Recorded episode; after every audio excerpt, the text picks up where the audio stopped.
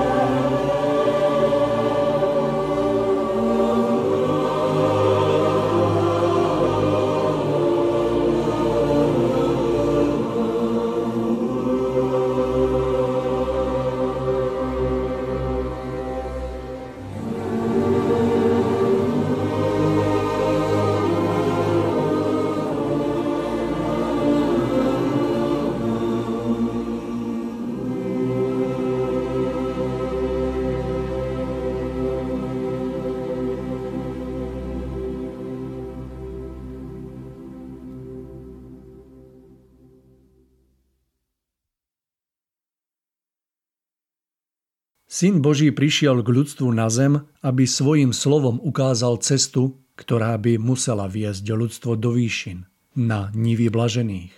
Chcel tým priniesť mier, šťastie a radosť. Chcel otvoriť zblúdilým ľudským duchom dvere do raja. Ľudstvo žaslo a počúvalo. Cítilo veľkosť. Avšak tým sa rýchlo prebudili súčasne ako prvé ich pozemské želania, ktoré sa zo zvyku snažili ľudia do toho i hneď zamiešať, aby ich pri tejto príležitosti videli naplnené. Vôbec nemysleli na to, aby vďačne prijali veľký Boží dar tak, ako je, ale chceli, aby najskôr boli splnené synom Božím ich pozemské priania. Potom by sa snáď tiež namáhali trochu pracovať na sebe. Keby však ich pozemské priania boli splnené najskôr, zostali by potom príliš pohodlní, aby ešte robili niečo iného. Svojím nesprávnym stanoviskom si chceli urobiť z Krista služobníka, miesto, aby ho pozdravili ako pána. Ani dnes nie je stanovisko ľudí voči Bohu iné. Všetci máme len prozby, aby správne vyplnil naše priania. Snažíme sa priblížiť svojmu Bohu len v prozbách, ktorým hovoríme modlitby, ktoré sú však žobraním, ničím iným my pokryci, blázni, my neužitoční služobníci. Naše prozby sú v skutočnosti len sebeckým požadovaním. Len my a zase len my. Myslíme pritom na jediné, na svoje blaho. Čo však my prinášame v ústrety svojmu Bohu ako vďaku Jemu, ktorý nám prenechal stvorenie k nášmu vývoju? My sme mu ho otrávili a zneúctili, pretože sme sa nikdy o ne nestarali. Pošpinili sme ho, keď sme sa snažili používať holenku splneniu najnižších žiadostí. A na samotné Vianočné sviatky je našim najvyšším cieľom len vzájomné dávanie darčekov. A tak sme učinili aj z tejto zeme maštal, miesto chrámu Božieho. Nikdy sme nespoznali slová Kristové v ich skrytej vysokej hodnote, ktorá je nad všetky poklady zeme. Už za pozemského života Kristovho chodili duchovne leniví ľudia tupo okolo neho, zmetenie a obmedzenie, tak ako to robia ešte aj dnes. Cítili sa v nesplnení všetkých svojich pozemských prianí nakoniec dokonca i podvedenými a prenasledovali toho, ktorý im chcel dať o mnoho viac. Všetko, čo ľudský duch potrebuje k dosiahnutiu pravého šťastia a pravého života. Prenasledovali ho svojou nenávisťou až dosiahli toho, že bol pribitý na kríž, aby sa už nemuseli nad ním pohoršovať. Vžime sa do cítenia Syna Božieho. Akých nehodných, ako žalostne úbohých ľudí musel vidieť pred sebou. On, ktorý sa nezlakol tej veľkej obete prízo svetla na túto zem, on vedel, aké hodnoty dal ľudstvu svojim slovom. Hodnoty, ktoré ešte jediné mohli zachrániť ľudí tak obťažených vinami proti Bohu a vyviesť ich z blúdnych ciest, ktoré si sami vytvorili svojim falošným konaním a medzerovitým myslením. Vo svojich podobenstvách a kázniach udal jasne a znateľne presný smer vo stvorení, ktorý nebolo ťažko nastúpiť. Veľmi ľahko ho udržať pre každého, kto ho správne pochopil. Ponúkol im záchranu, ponúkol im život. Už vtedy totiž videl, že by museli byť naveky stratení, keby nezmenili cestu. A zatiaľ, čo on vo svojej veľkej láske a trpezlivosti predstúpil so svojím vedením zhovievavo voči nízkej hlúposti týchto pozemských ľudí len preto, aby pomohol Prišli títo s požiadavkami svojich iba pozemských prianí. Od neho očakávali namyslenie práve to, čo sa im všetkým stalo už mnohokrát tak osudným, lebo splnením ich pozemských prianí ich duch vždy ochabol a bol učinený nepotrebným pre opravdivý vzostup. Denne a každú hodinu musel poznávať, ako hádzal drahocenné perly sviniam. A on pre týchto ľudí prišiel dolu zo svetla. Tu pochopíme, prečo pri svojich výsluchoch a svojom odsúdení nehovoril nakoniec už viac ani slovo. Zošklivilo sa mu toto pozemské ľudstvo. Ošklivosť ho umlčala. Ľudia neboli hodní ani slova. Len si vážne predstavme, akým hlúpim muselo sa javiť synovi Božiemu každé slovo žalobcov a sudcov, keď on sám čerpal z múdrosti a sám bol časťou tejto múdrosti. Čo musel cítiť, keď ľudia jeho označili ako rúhača proti Bohu len preto, že tomuto rozumovo obmedzenému pozemskému ľudstvu nemohol dať nejaký preukaz o svojom božskom poslaní, aby mu títo rozumeli. Dôkazov podal predsa dosť, avšak tí ľudia boli neschopní poznať celú veľkosť, spočívajúci v týchto preukazoch. A za túto ich vlastnú neschopnosť urobili potom nakoniec zodpovedným Syna Božieho. Odsúdili ho, pretože mu nemohli rozumieť.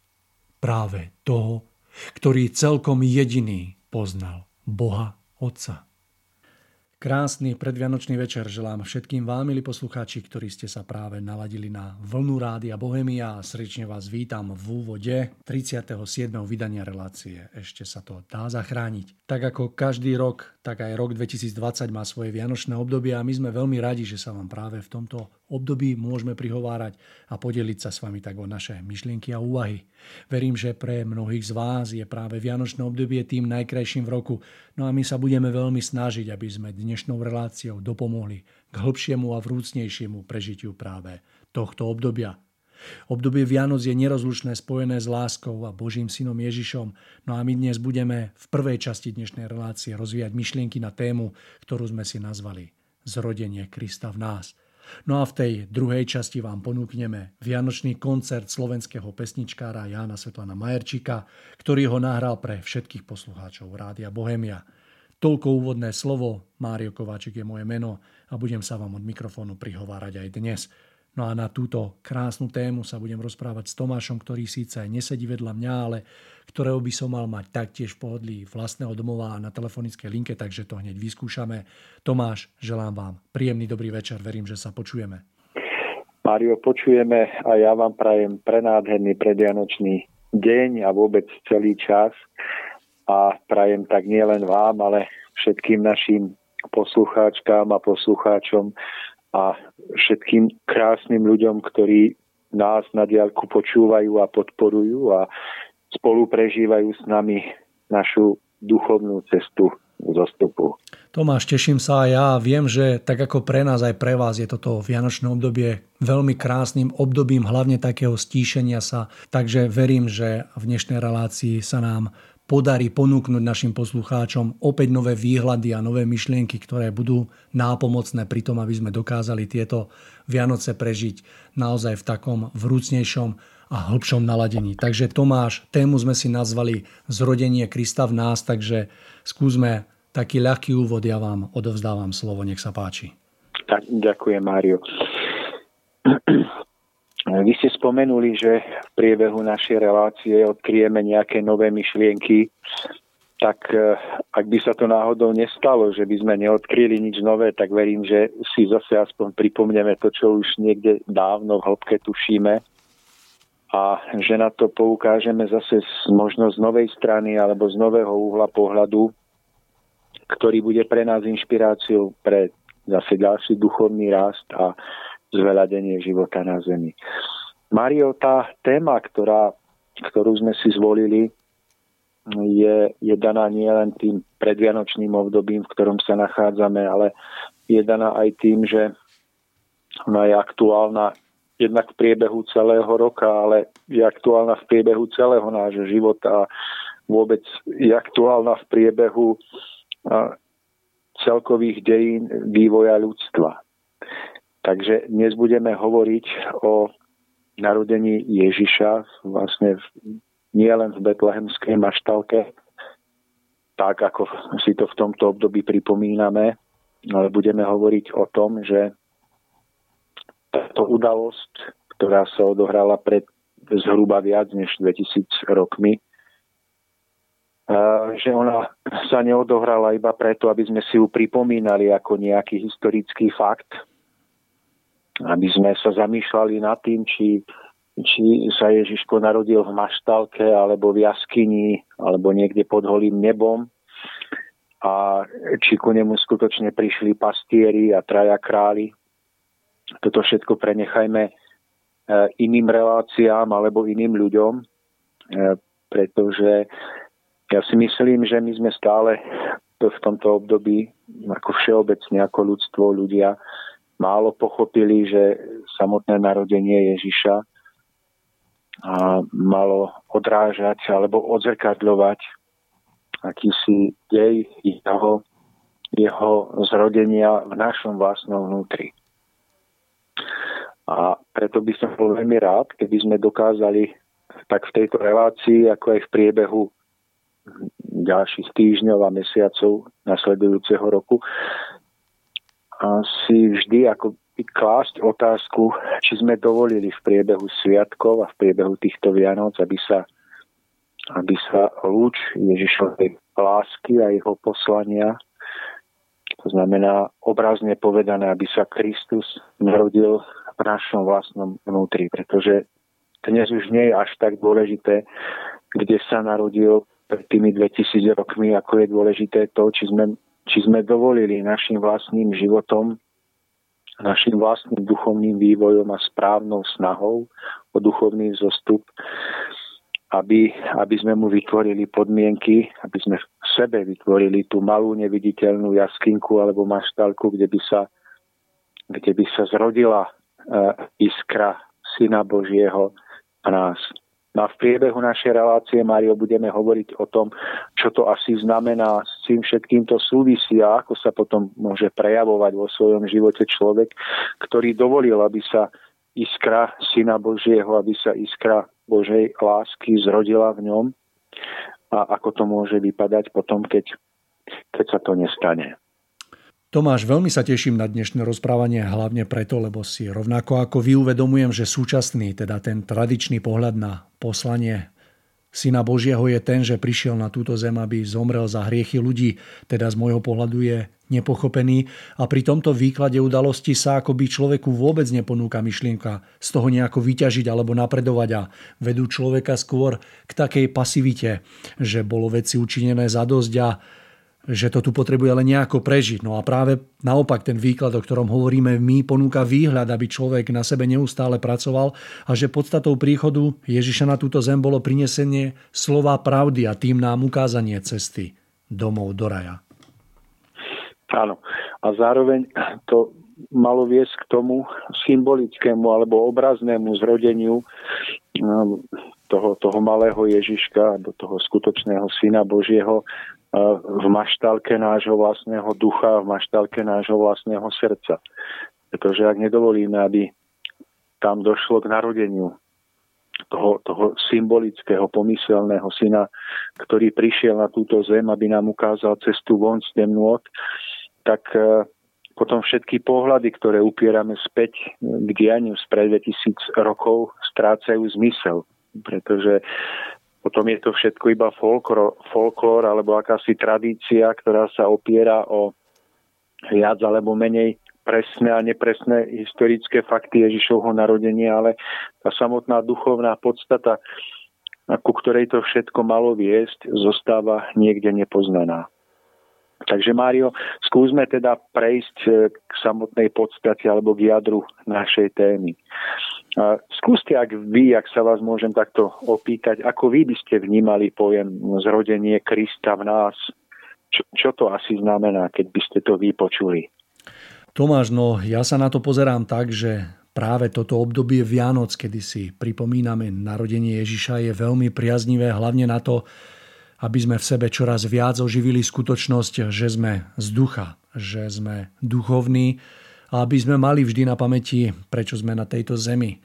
Aby sme sa na svoj pozemský život pozerali ako na vlastný vývoj, ako na tú veľkú cestu ducha, ktorú sme raz započali za cieľom dozrievania a v konečnom dôsledku vrátenia sa domov do raja ako zreli ľudskí duchovia. Tiež, aby sme sa vždy snažili vnikať do pojmu láska, ktoré bol Ježiš s telesnením a on nám práve prišiel ukázať, ako máme žiť, on nám prišiel povedať, ako máme žiť, aby sme sa stali hodnými raz Božieho kráľovstva. Určite.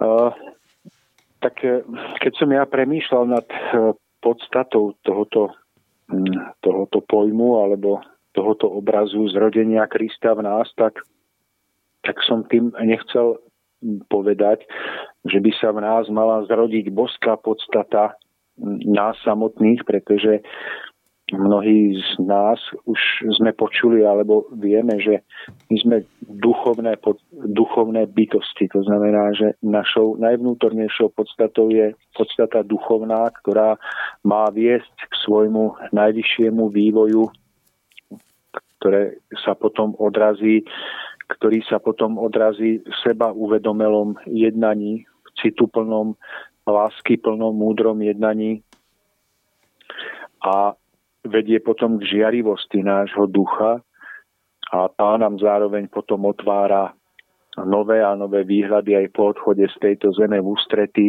nášmu duchovnému domovu. Čiže nechcel som tým povedať a nemá tým byť mienené, že v nás sa má zrodiť božský prvok, ale že má dôjsť k oživeniu a správnemu rozjasneniu duchovnej iskry, ktorá je v každom jednom z nás ako to najživšie a to najkrajšie živé jadro, ktoré nás činí ľuďmi, skrze ktoré dokážeme preciťovať tie najvyššie a najušlachtilejšie city, a ktoré nás vlastne činí užitočnými v celom stvorení. Takže ten obraz zrodenia Krista by sa dal, by sa dal pochopiť aj tak, že má nastať v každom jednom z nás zrodenie vlastného seba uvedomelého a takisto samostatného duchovného človeka. V podstate to je niečo, k čomu sme sa ešte príliš nepriblížili, pretože tak ako to môžeme vidieť v každodennosti nášho života, tak sme súčasťou rôznych myšlienkových prúdov, sme súčasťou rôznych názorových foriem, myšlienkových foriem rôznych väčších alebo menších spoločenstvách. A častokrát sme ich súčasťou napríklad preto, že sme podľahli myšlienkovým formám z okolia, že sa patrí niekde patriť, niekde, niekde chodievať, navštevovať nejaký kruh, nejaké spoločenstvo, alebo to máme ako súčasť nejakej rodinej výchovy, výbavy a samozrejme nechceme sa vymknúť tradíciám, tak potom sa radšej prispôsobíme a žijeme niekedy veľmi pekný ľudský, občianský život, ale toto všetko je ešte veľmi málo. Tá, pretože pri tomto všetkom častokrát iba preberáme vonkajšie názory alebo vonkajšie formy, nech sú aj ušlachtile. Ale príjme, príjmame ich zvonku ako niečo, čo sme ešte nedokázali v sebe plne precítiť a oživiť a čo nie je nám úplne vlastné. To niečo, čo je k nám iba zvonku pripojené. A to môžu byť celé, celé myšlienkové názorové štruktúry o zmysle života, o tom, kto je človek, kam smeruje, aký zmysel má prítomnosť. Ale toto všetko, nech bolo akokoľvek múdre a správne, je častokrát iba niečo, čo sme prijali zvonku ale nie je to ešte skutočným bohatstvom a duchovným vlastníctvom nás samotných, pokiaľ sme všetky tieto hodnotné ideály, ktoré sme získali, pokiaľ sme ich v sebe nedokázali mm, oživiť vlastným prežitím a pokiaľ sme sami vnútorne nedozreli k samostatnosti svojho vnútorného života. A keď hovoríme o zrodenia Krista na zemi alebo potom obrazne v nás, tak to sa častokrát prejavuje tým, že aj človek, ktorý mm, je, je súčasťou nejakých myšlienkových, náboženských, cirkevných štruktúr, tak musí dôjsť e, k vnútornej nespokojnosti, ak začne tušiť, že mu v jeho vlastnom vnútri chýba vlastné presvedčenie o pravdivosti toho, v čo verí. A tak sa človek niekedy, ak sa v ňom začne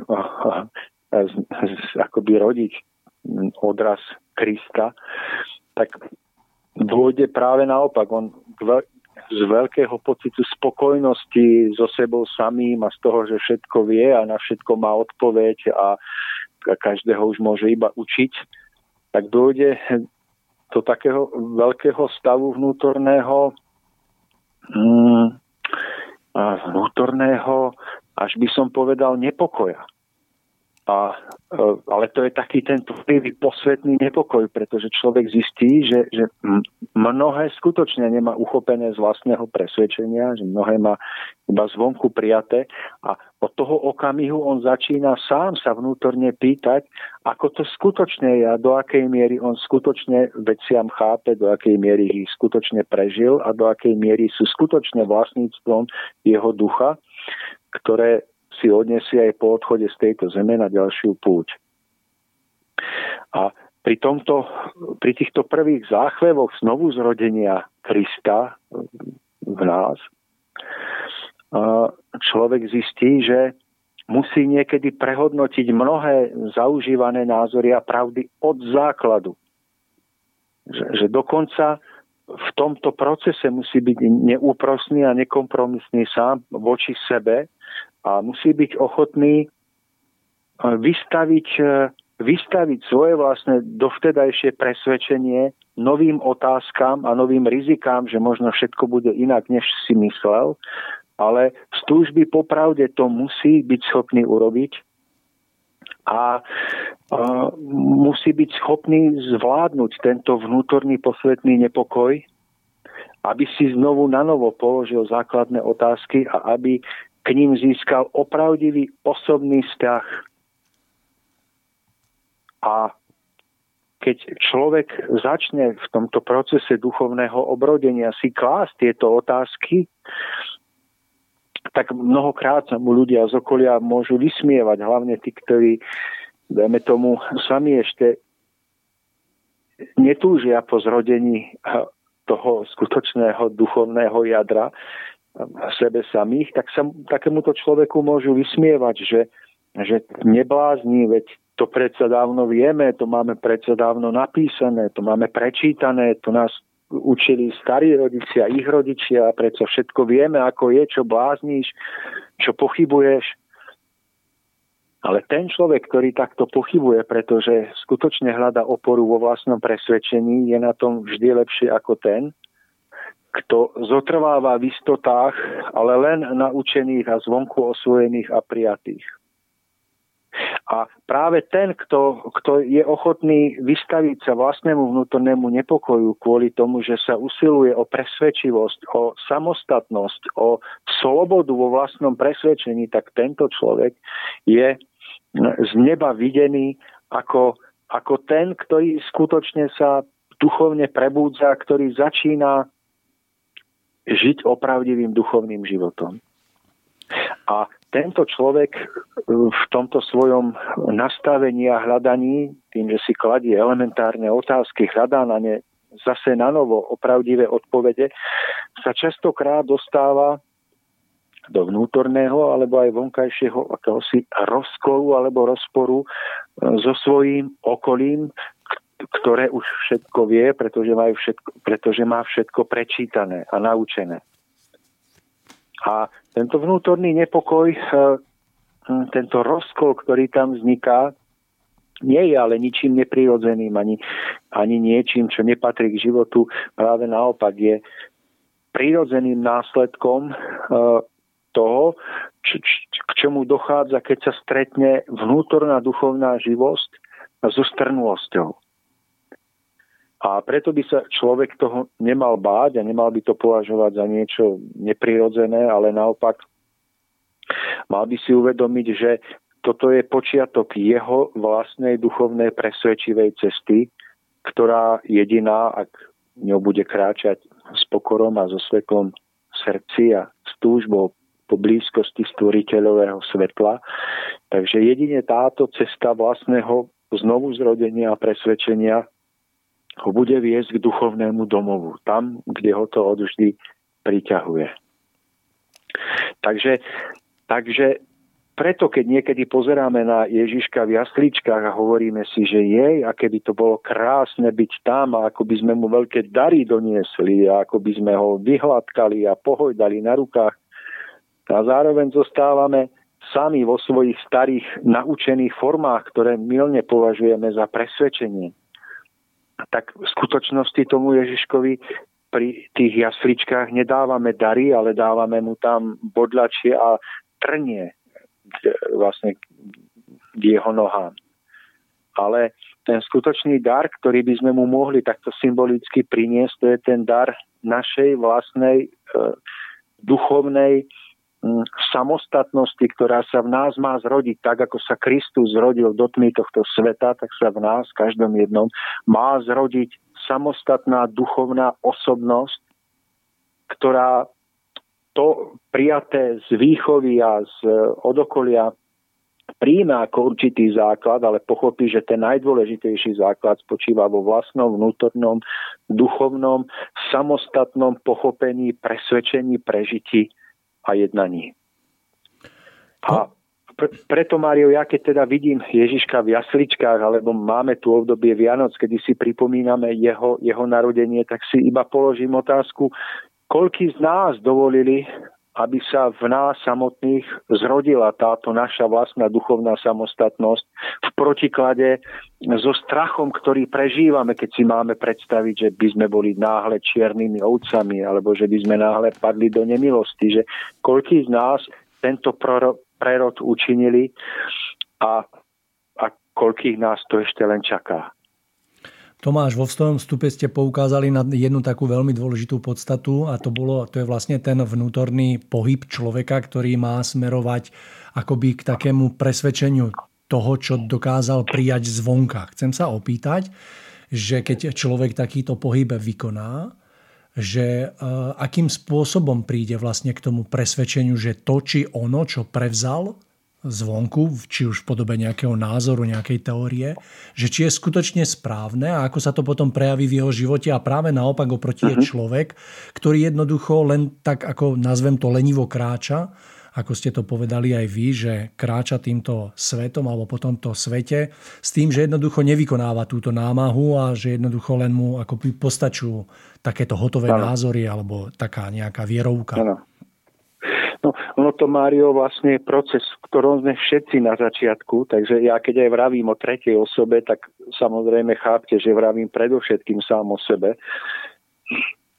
Ale uh, jeden z prejavov toho, toho ako sa p- môže prejaviť, do, keď sa Kristus zrodí v nás, tá samostatná duchovná osobnosť, ktorá zoberie zodpovednosť a kráča ďalej s vlastným presvedčením, tak, tak sa prejavuje napríklad tým, že človek si začne uvedomovať, že tak napríklad bol som kresťan katolík alebo v nejakom inom smere vychovávaný a bol som naučený vždy na život nahliadať cez priezor tohto daného prúdu. A on má samozrejme nesmierne mnoho e, veľmi vzácných hodnôt, myšlienok, ku ktorým smeruje, oživuje mnohé vzácne cnosti v nás – ale každý z týchto našich ľudských prúdov je v niečom obmedzený a niečomu chýba.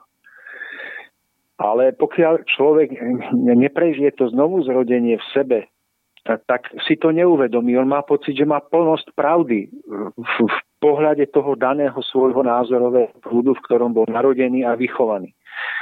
Ale až keď dojde k, to, k tejto vnútornej nespokojnosti a k tomu zrodeniu samostatnej osobnosti, tomu pomyselnému zrodeniu Krista v nás, tak zistí, že ak nevylezie von z tejto svojej vlastnej štruktúry a formy, kým nevíde von z tejto um, myšlienkovej, duchovnej, mentálnej bubliny, tak sa stane neplodným, že on sa tam môže nádherne vyžiť v múdrostiach, ktoré tento prúd prináša, obklopený ľuďmi, ktorí zmýšľajú o všetkom podobne alebo veľmi rovnako spoločne sa povzbudzujú, ako to všetko vidia, ale nevidia, že zostávajú duchovne stáť, pretože isté aspekty pravdy sú práve včlenené do niektorých iných prúdov alebo pohľadov, častokrát tých, ktorými ten daný pôvodný prúd najviac opovrhuje a považuje ich za odpadnutých a nesprávnych.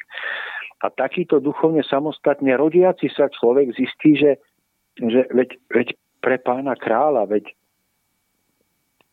Veď ja vidím, že, že keď sa úprimne pozriem do svojho vnútra a chcem poznať pravdu, tak vidím, že, že, že práve na tú alebo onú otázku najlepšie odpovedá ten druhý protiprúd, voči ktorému som sa ja mal celý život správať, akože to je ten zlý. A teraz začnem vnútorne sa pýtať, prečo ten druhý človek, ktorý je v tom druhom prúde, vidí, vidí veci inak ako ja, čo ho k tomu vedie, aké prežitia formo, formovali jeho presvedčenie a čo je pravdy na jeho pohľade. A takto začne, za, začne takto duchovne sa rodiaci človek vnímať nie len ten jeden protiprúd, ale začne vnímať, že určité aspekty pravdy sa nachádzajú v niečom, v rôznych prúdoch a on zistí, že aj keď mal pocit, že, že poznal celý život pravdu, že pravda je väčšia, ako si myslel. Že, že pravda je kniha, ktorú ešte nedočítal do konca a že určité aspekty pravdy, určité druhy dôrazov a prežití majú ľudia v iných protiprúdoch, skupinách, druhoch veľmi dôležitým spôsobom správnejšie prežité a pochopené ako on a začne sa tomu prirodzene otvárať. Nie, že by všetko nekriticky príjmal a teraz vravil, a všetky sme jedno a všetko je pravda a neexistuje lož a to je naivita, o tom nehovoríme. Ale že začne bdelým okom vnímať, že aj jeho najväčší nepriateľ alebo neprajník, alebo ten, koho on možno milne považoval za neprajníka, Mal v sebe rozvinuté niečo, čo je nesmierne vzácne pre nielen jeho duchovný rast, ale pre všeobecné pochopenie pravdy ľudstva na Zemi. A tak sa stane, že táto jeho rodiaca sa samostatnosť, rodiaca sa vnútorná iskra a sila v ňom vytvára tak silné presvedčenie, že je nutné výjsť z jednotlivých vlastných e, rodových myšlienkových, náboženských, mentálnych bublín, že je potrebné vystúpiť z nich von. To neznamená, že človek má vystúpiť formálne navonok z nejakého daného kruhu alebo spoločenstva. To je to najmenej dôležité. Ale že je potrebné vnútorne, duchovne sa oslobodiť a byť vnútorne otvorený pre nové. A tým sa človek môže a častokrát sa aj dostáva do nemilosti okolia, pretože ako som vravel, tak môže takýto človek vypadať, že zrádza pôvodné ideály, zrádza pôvodné normy, na ktorých všetko vyrástlo a stálo v tom, v, v, vo svete toho daného spoločenstva. Ale v ňom začína sa prebudzať silné presvedčenie, že nemôže zostať stáť, že on musí ísť ďalej a musí s touto vnútornou otvorenosťou postupovať ďalej duchovne dopredu.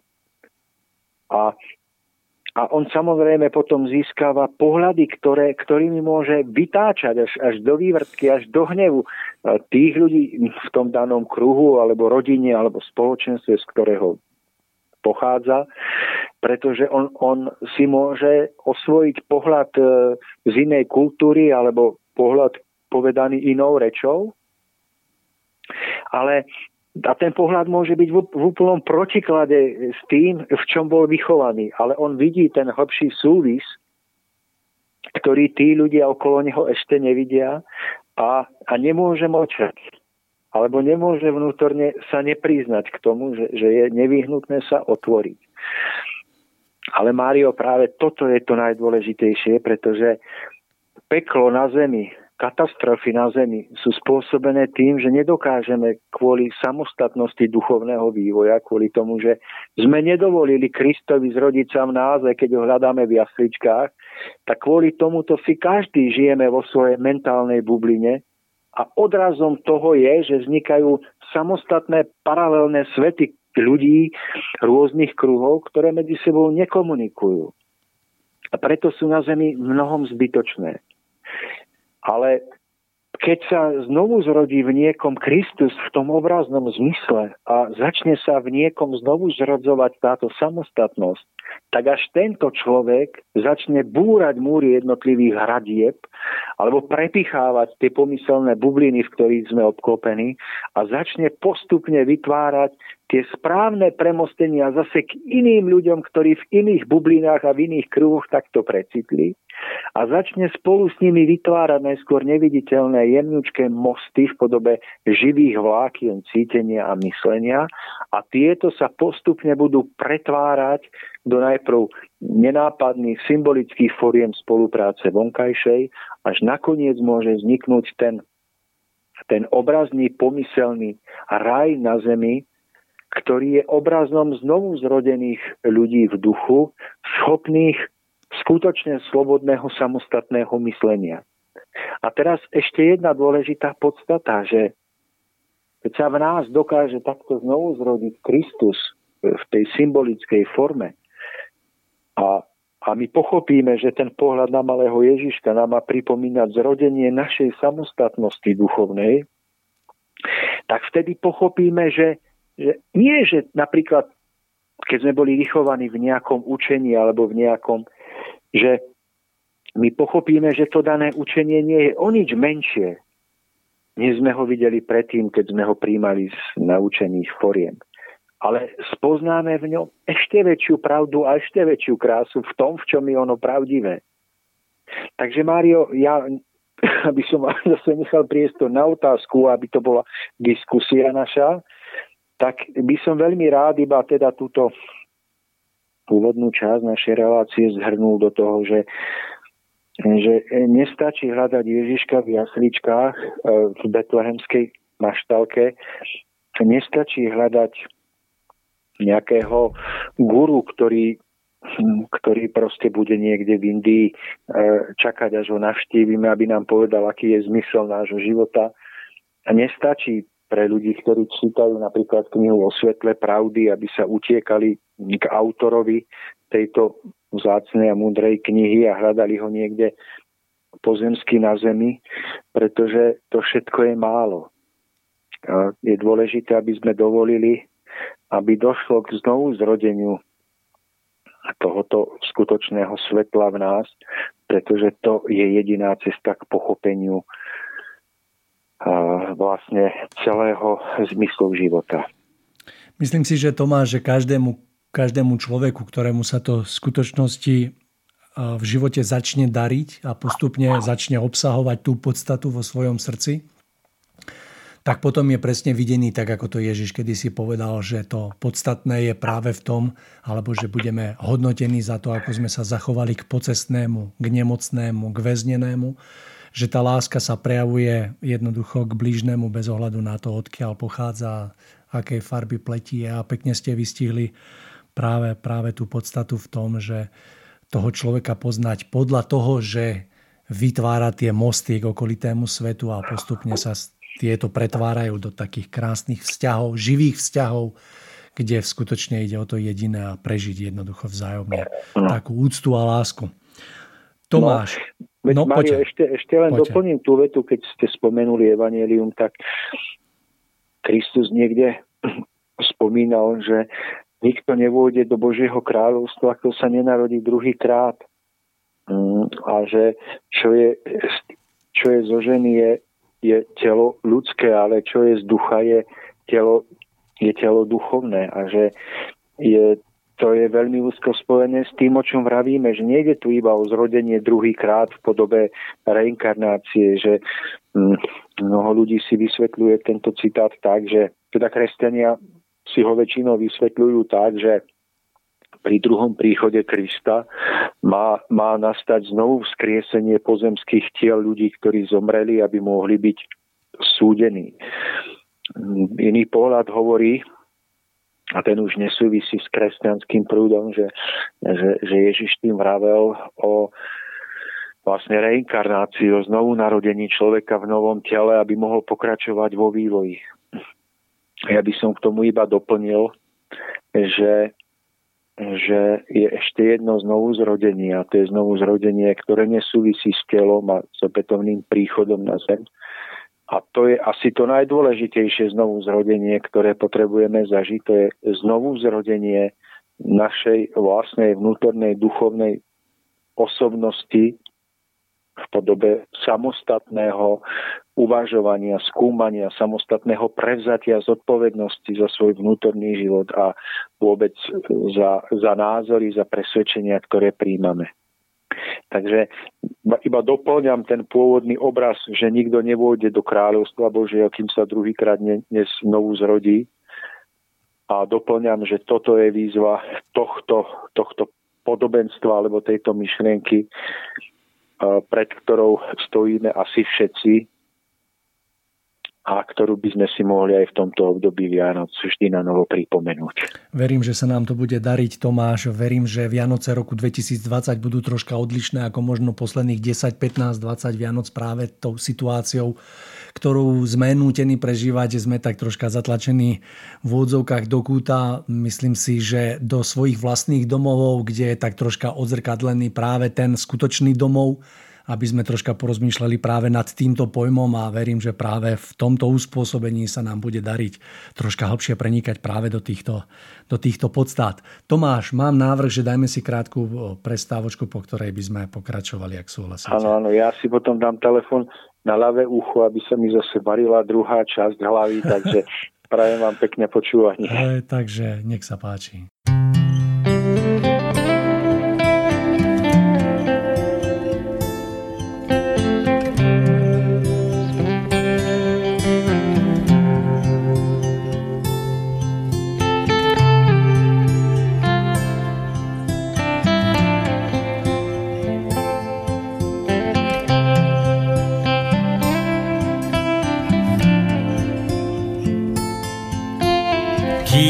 Kým máš na svojich cestách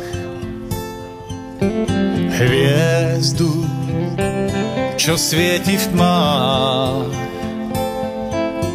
Stále je dôvod dúfať, stále je za čím stáť.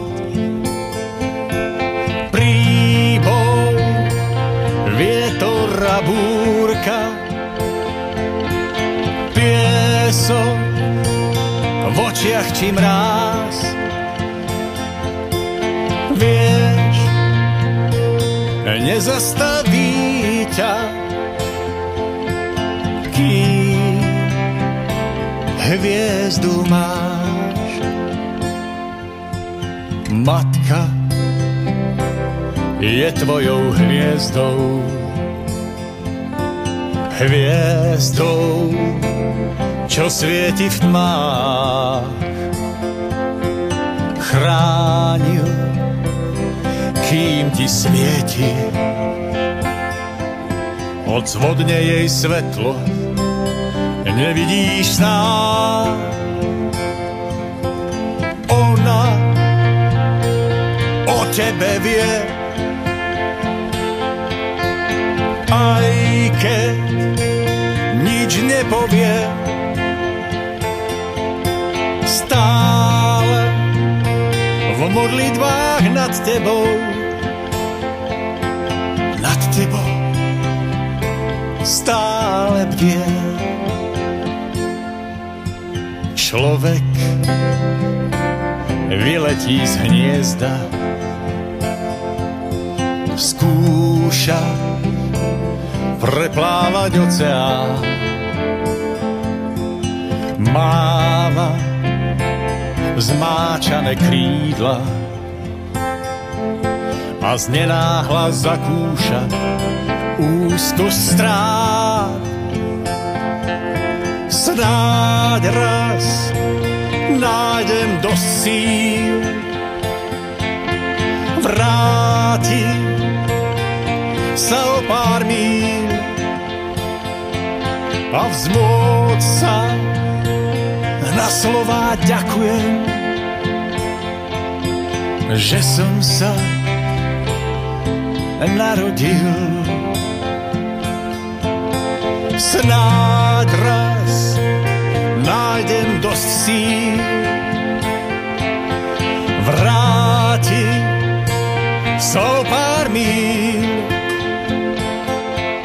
A vzmôcť sa slova ďakujem, že som sa narodil.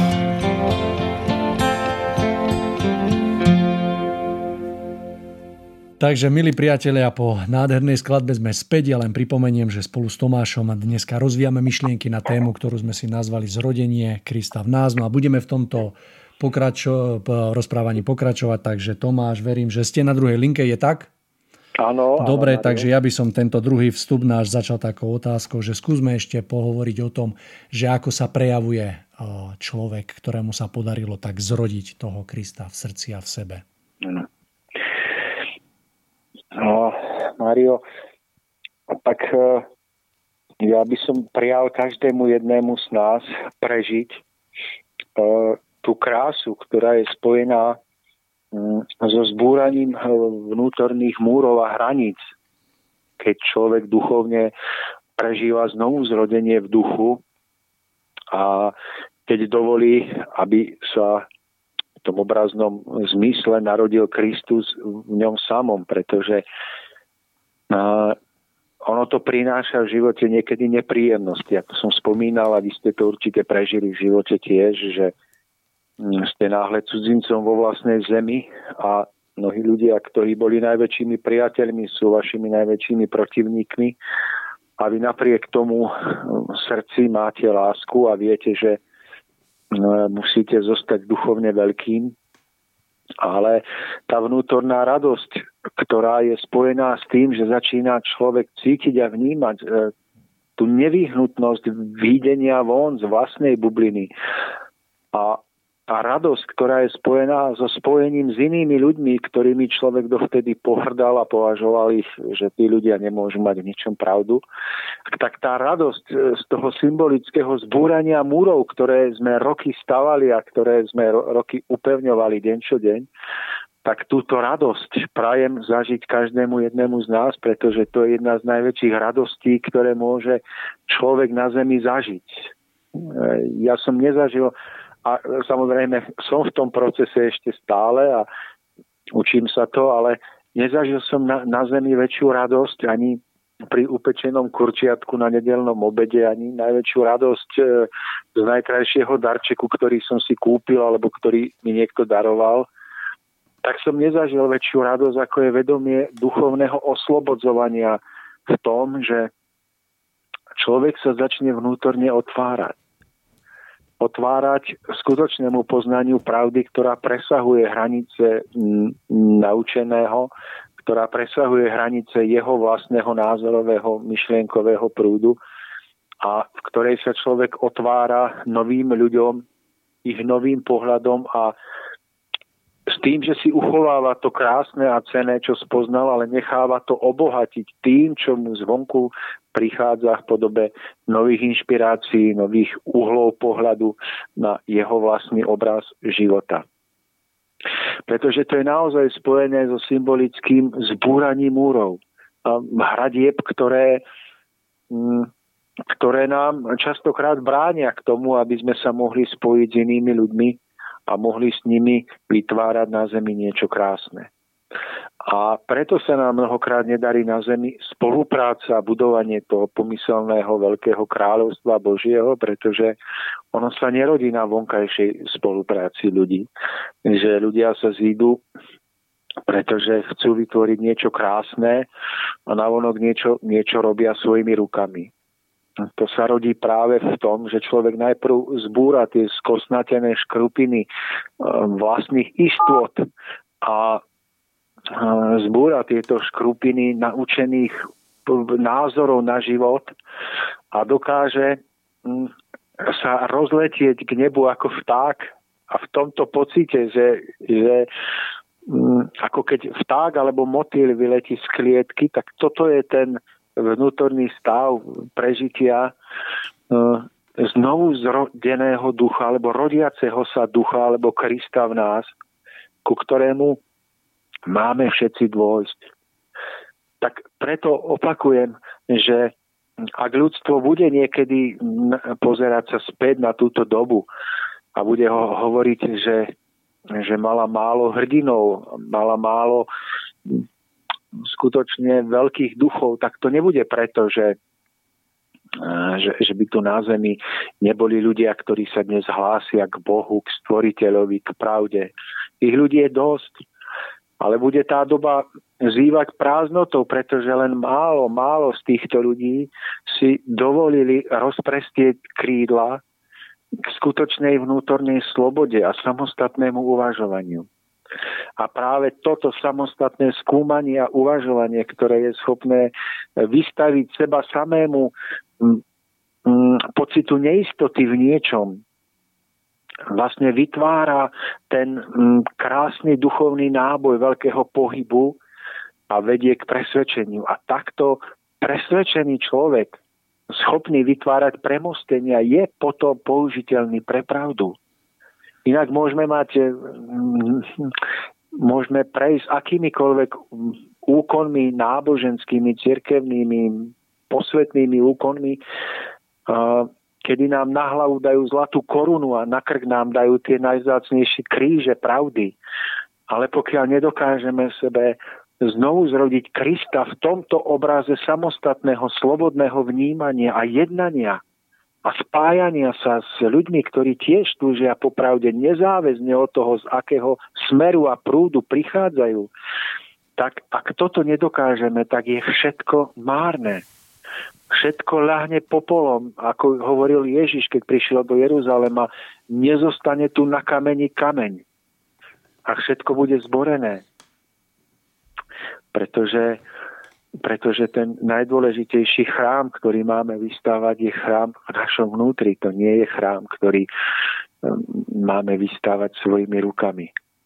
To je vždy iba obraz alebo odraz toho skutočného chrámu, ktorý máme vystávať vo svojom duchu, vo svojom srdci, aby v jeho strede, na tom najposvetnejšom mieste, bol oltár nášho zralého duchovného cítenia. Takže Mário, prajem každému z nás, aby sme to zažívali vždy na novo, aby sme neústrnuli, kým e, to nedosiahneme a aby sme mali odvahu nahliadať na náš život, na naše pravdy a na naše presvedčenia vždy novými očami a aby sme mali schopnosť výjsť z určitého vrodeného uhlu pohľadu na život a pozrieť na život aj uhlom pohľadu cez prežitie niekoho iného a dokázali ho svojim srdcom prijať. A myslím si, že práve samotný Ježišov život bol odrazom tejto samostatnej vnútornej, v jeho prípade božskej uh, podstaty, ktorá prišla, aby zasvietila a ukázala nám cestu. To, nebol iba, to nebola iba vízia, že vráte sa k duchovnému, do duchovného domova, k, k Bohu ale to bola predovšetkým výzva k znovuzrodeniu nás samotných. A to, čo znamená znovuzrodenie, o tom nám samotný Ježišov život ukazuje dostatok príkladov na každej jednej strane Evanielia. Pretože vidíte, že on nebol človek, ktorý by sa prispôsobil vtedajším náboženským normám a povedal by, no tak nebudeme rušiť pokoj a harmóniu, no tak všetko necháme tak, ako je a ale dokázal urobiť tak veľké bláznovstvá na tú dobu, že dokázal pobúriť svojich vlastných učeníkov, keď mu bránili vstúpiť do, do nečistého domu nečistého daňovníka.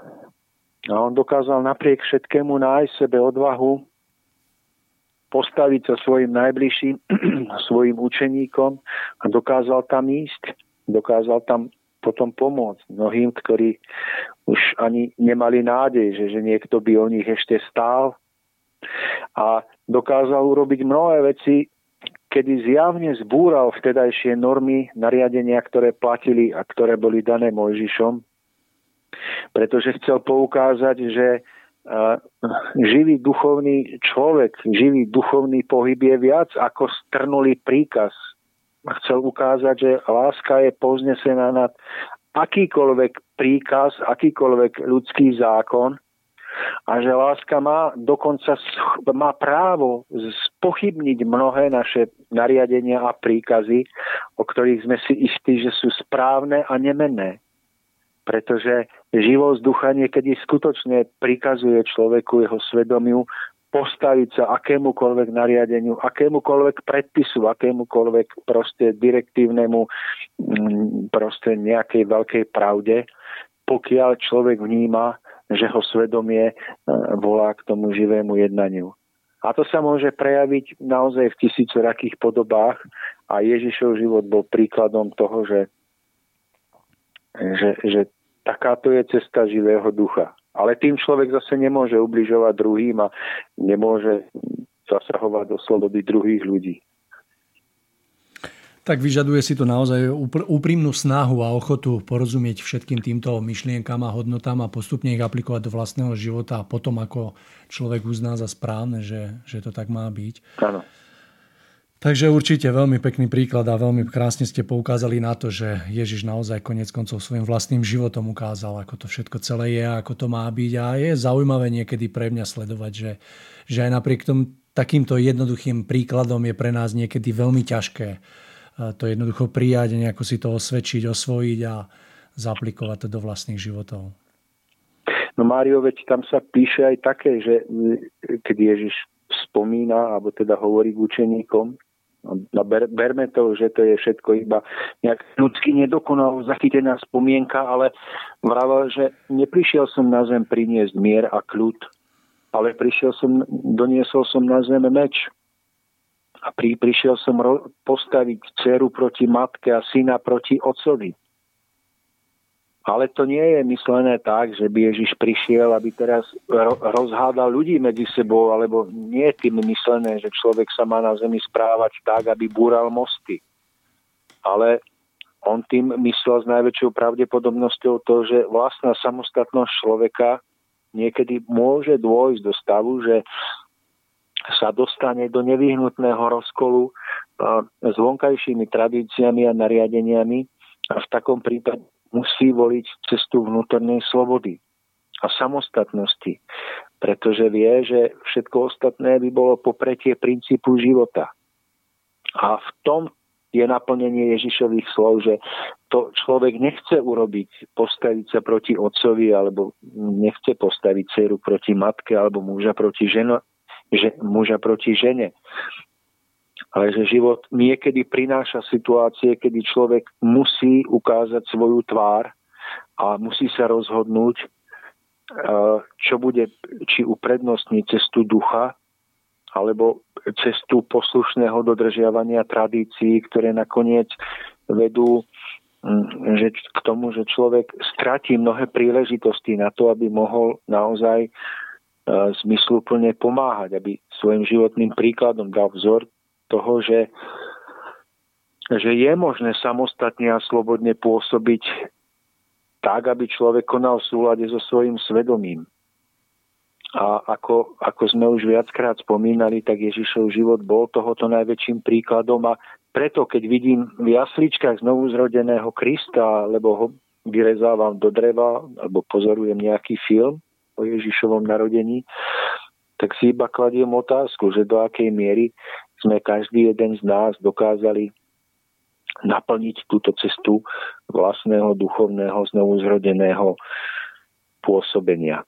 Mario, ďalšou takou veľmi dôležitou myšlienkou, ktorú by sme mohli mať na pamäti, je, že pohľad na, na, na narodeného Krista mm, by mohol byť od, symbolickým odrazom mm, našej našej znovu zrodenej túžby po, du- po duchovnom domove. E, pretože všimnite si, že hm, niekedy ani tá samostatná túžba po samostatnosti nevedie správnym smerom a nevedie k svetlu. Že, že človek môže v tej samostatnosti dôjsť k pocitu vlastnej neomilnosti a vlastnej boskej e, jednoducho veľkosti ktorá je potom vždy omylom a vedie k nešťastiu. Vedie k zbošteniu seba samého a k tomu, že človek si skôr potom necháva posluhovať od druhých miesto toho, aby slúžil a, išiel v odka- a žil v odkaze Krista.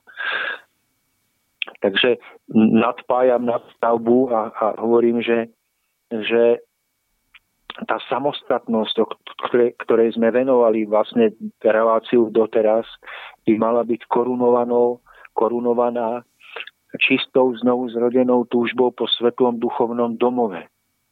A tak, ako sme už v mnohých reláciách hovorili, tak našim skutočným domovom nie je táto hmotná pláň, to nie sú naše domy, v ktorých bývame, nech sú akokoľvek krásne, ale našim duchovným domovom je duchovná vlast, je raj, nádherná sféra v duchovnej výške, kde sa máme vrátiť ako do miesta zaliatého svetlom a nádherou, miesta, ktoré je poznesené nad, na ten, ten pozemský eh, zrod, rozkvet a zánik.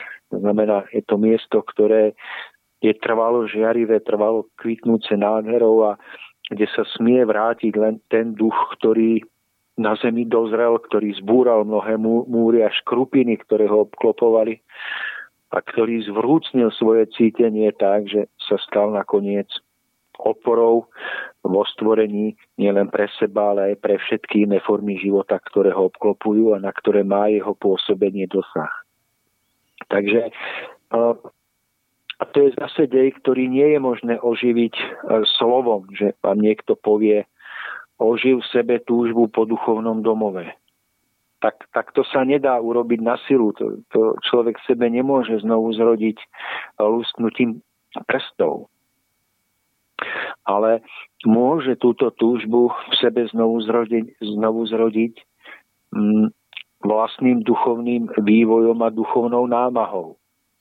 Či už prežívaním utrpenia alebo radosti, môže človek dôjsť k presvedčeniu, že alebo tušeniu, že je miesto, ktoré ktoré, ktoré je jeho skutočným domovom a kde sa raz smie vrátiť, aby naplnil ten najvyšší zmysel svojho života a svojho vývoja.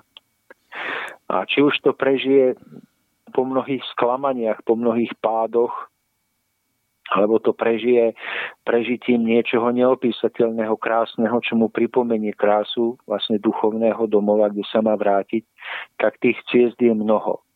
A každý jeden človek si vyberá svojím spôsobom života e, vlastne cestu, ktorou kráča, na ktorej prežíva tento vlastný prerod. Ale zmyslom toho je, aby pohľad na narodeného Ježiška v jasličkách v nás znovu zrodil túto túžbu po, po návrate do duchovného domova. To je... A, áno, Mário? poďte, poďte, pokračujte Tomáš. No povedzte. Nie, ja som chcel práve, práve na toto, to, toto povedať, že, že na jednej strane mám pred, pred očami e, človeka, ktorý sa pozerá na tieto udalosti e, spojené s príchodom Ježiša ako na jednoducho veľkú obeď. To znamená, že otec poslal svojho syna, aby ho tu proste zabil a tým jednoducho došlo k nejakému zmiereniu. To znamená, sa pozerá alebo má uchopený tento akt ako niečo, čo jednoducho prebehlo a je vybavené a práve tento druhý pohľad vlastne ponúka, že, že je to začiatok niečoho, pričom v tom prvom prípade je to ukončenie niečo, je to koniec, vlastne je vybavené. Áno, presne tak, že ako sa Ježiš narodil, tak by sa mala narodiť v nás túžba po návrate domov. To, to by sa malo zrodiť v nás takéto hlboké duchovné vedomie, že hm, máme prejsť cestou vývoja z tejto zeme až k týmto nádherným miestam. Aj keď to znie ako rozprávková vízia alebo ako niečo neskutočné, tak v skutočnosti po ničom viac netúžime a nič nie je skutočnejšie ako táto túžba. Ako táto túžba, ktorá je vsadená hlboko do každého jedného z nás a je motorom nepokoja, ktorý nás poháňa na našej ceste stvorením príchodmi do hmotnosti a nenechá nám zastaviť sa na mieste a vždy nás tlačí ísť stále ďalej. Nikdy nezostať na mieste v nejakom proste strnulom stave presvedčenia. A je to táto nevykoreniteľná túžba, ktorá je do nás vsadená ako záchranné lano ktoré keby sme nemali, tak by sme ustrnuli v hmote, v pocite spokojnosti, obklopení napríklad všetkými pôžitkami hmoty. Ale pretože táto túžba je do nás vkorenená a nedá sa vytiahnuť, tak ona je tým hlavným motorom, ktorý nás ženie vpred.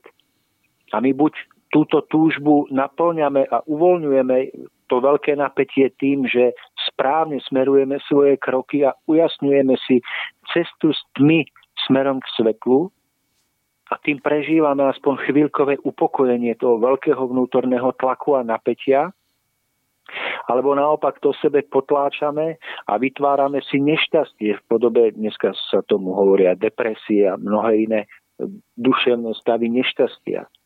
Ale ide naozaj o to, byť vnímavý na ten vnútorný poput naplňať našu túžbu po blízkosti svetla. A keď toto dokážeme byť na to vnímaví a dokážeme vnímať, že kto, ktoré naladenia, ktorá činnosť na Zemi nás túto veľkú túžbu, to, toto napätie uvoľňuje, tak to je, to je to, čo máme robiť, čo nás má priťahovať a čo nás potom vždy vedie naspäť k, k svetlu do tých úrovní nášho duchovného domova vždy, keď prežívame uvoľnenie tohto napätia, to sa prejaví pocitom oblaženia a šťastia. A on zase vždy odíde, pretože my sa zase odkloníme kvôli niečomu a zase sa chvíľku venujeme hlúpostiam a zase sa tu v tej hmote príliš zabývame. A ten tlak sa potom začne zase stupňovať a my sme zase chvíľku nešťastní a kladieme si otázku, čo sme spravili zle.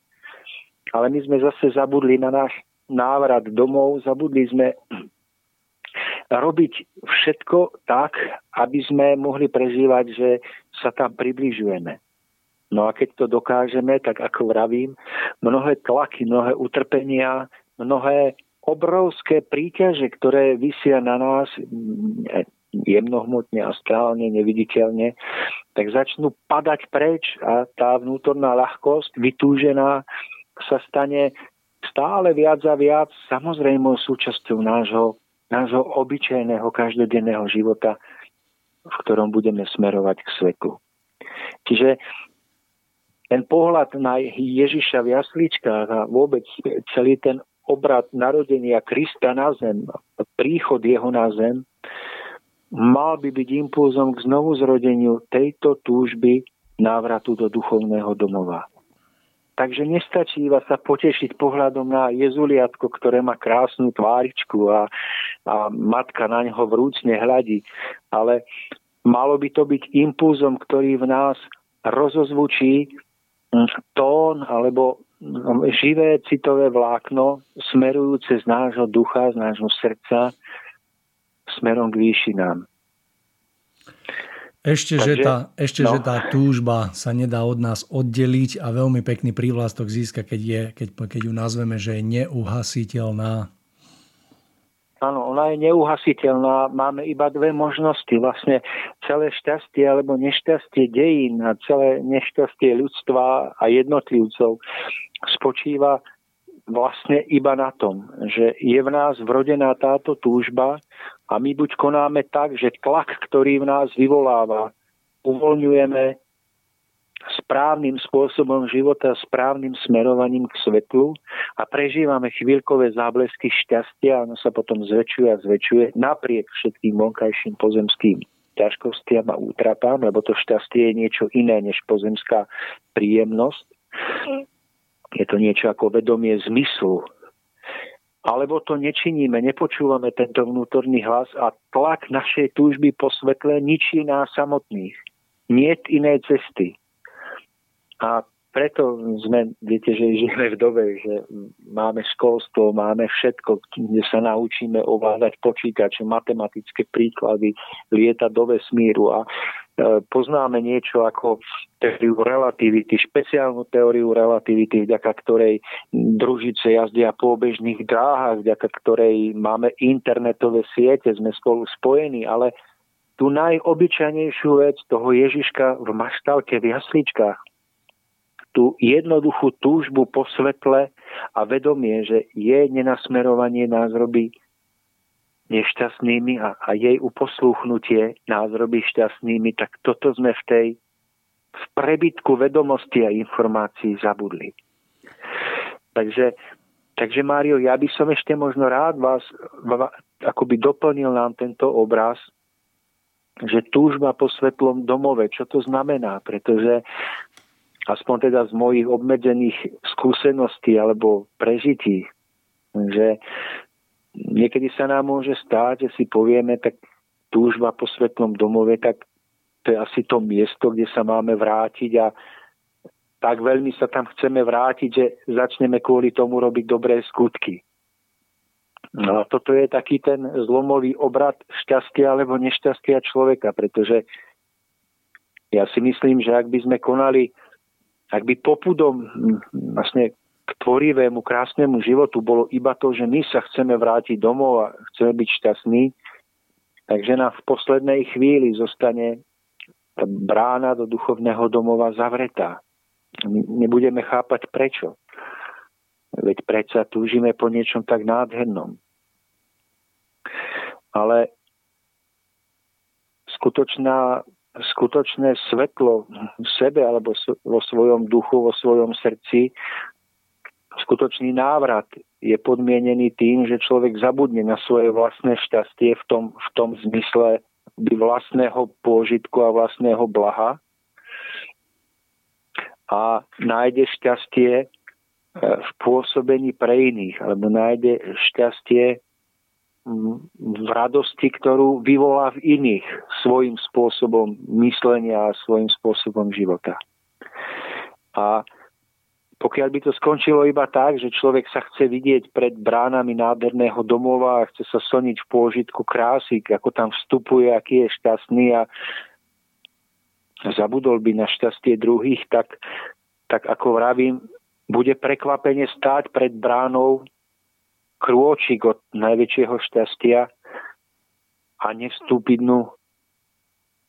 Ale ten malý krôčik bude v skutočnosti svedčiť ešte o veľké, veľkom, veľkej, obrovskej neprejdenej ceste človeka, pretože tá najväčšia časť cesty nie je spojená s prahnutím za vlastným e, šťastím, ale je spojená s tým, o čom vravel aj Kristus vo svojom živote, že ona je spojená s tým, že človek umenší seba, umenší svoj pocit pôžitku a radosti a bláha seba samého. Práve preto, že e, v láske a v súcitení s inými pocíti starosť o ich šťastie. Že, že jeho šťastie, jeho predstava vlastného šťastia je tak v úzadi a tak ju nerieši, že ani mu nenápadne spomenúť si na seba, pretože ten, koho miluje, alebo ten, na koho pozera a praje si jeho šťastie, to jeho šťastie je pre neho tým najdôležitejším. Všetko by vymenil za to, aby ten, koho miluje, smel ho predísť na ceste do toho blaženého, krásneho duchovného domova, ktorý nazývame raj. A až keď človek takto zahorí čistou láskou k niekomu a až keď v tejto láske zabudne na svoje vlastné šťastie, tak bude môcť potom urobiť ten posledný krok, ktorý, ktorý by inak nikdy nedokázal spraviť. Majme toto Takže, na pam... Áno. Poďte, poďte, ešte Tomáš som vás Ne, Mário, ja, ja som sa tak rozbehol, že ja vôbec dobre, dobre, dobre, do reči, dobre. tak poďte, povedzte. Chcel som len doplniť pred prestávkou, lebo tiež nás čas tlačí, že majme toto na pamäti, Tomáš. Veľmi krásne ste to vystili práve tú onú veľkosť toho, toho všetkého, takže majme to na pamäti každý deň a s každým krokom po tejto zemi. Tomáš, dáme si opäť prestávočku. Áno, áno. Hej, a po nej budeme pokračovať. Takže, milí poslucháči, prestávočka a Opäť skladba v podaní Tomáša.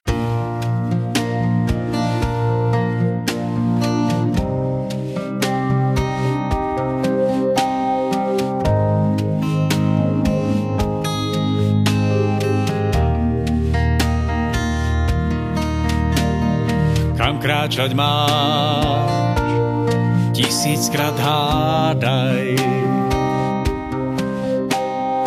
ciest je jak hviezd v nezmerných dialavách. Kam kráčať máš, ak strácaš nádej, ak tvoj svet je jak kvet zlomený. Vtedy naplní svoje krídla k výšinám. Nech si sám,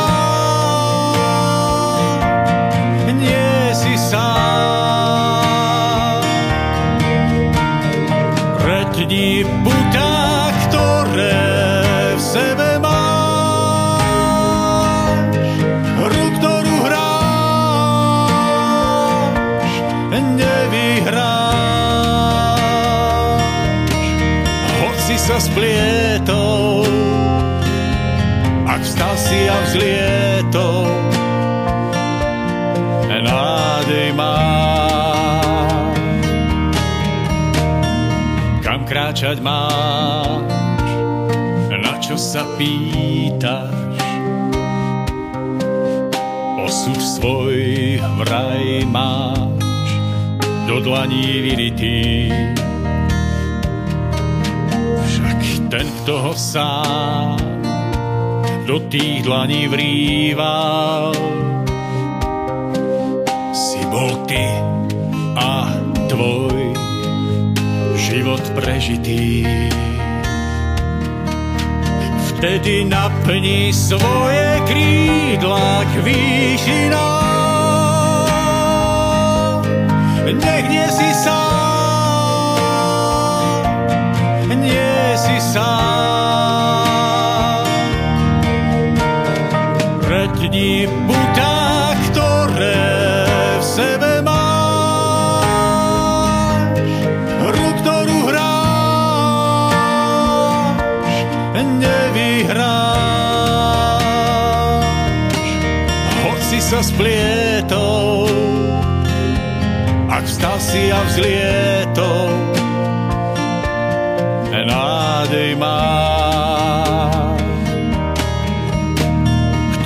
Kto točí tvár k slnku a kráse, tomu tieň dní vždy dopadá za chrbát. Kto nestlačí spúšť, kto prekoná vášeň, ver nájde mier nemusí sa báť. Vtedy naplní svoje krídla k výšinám.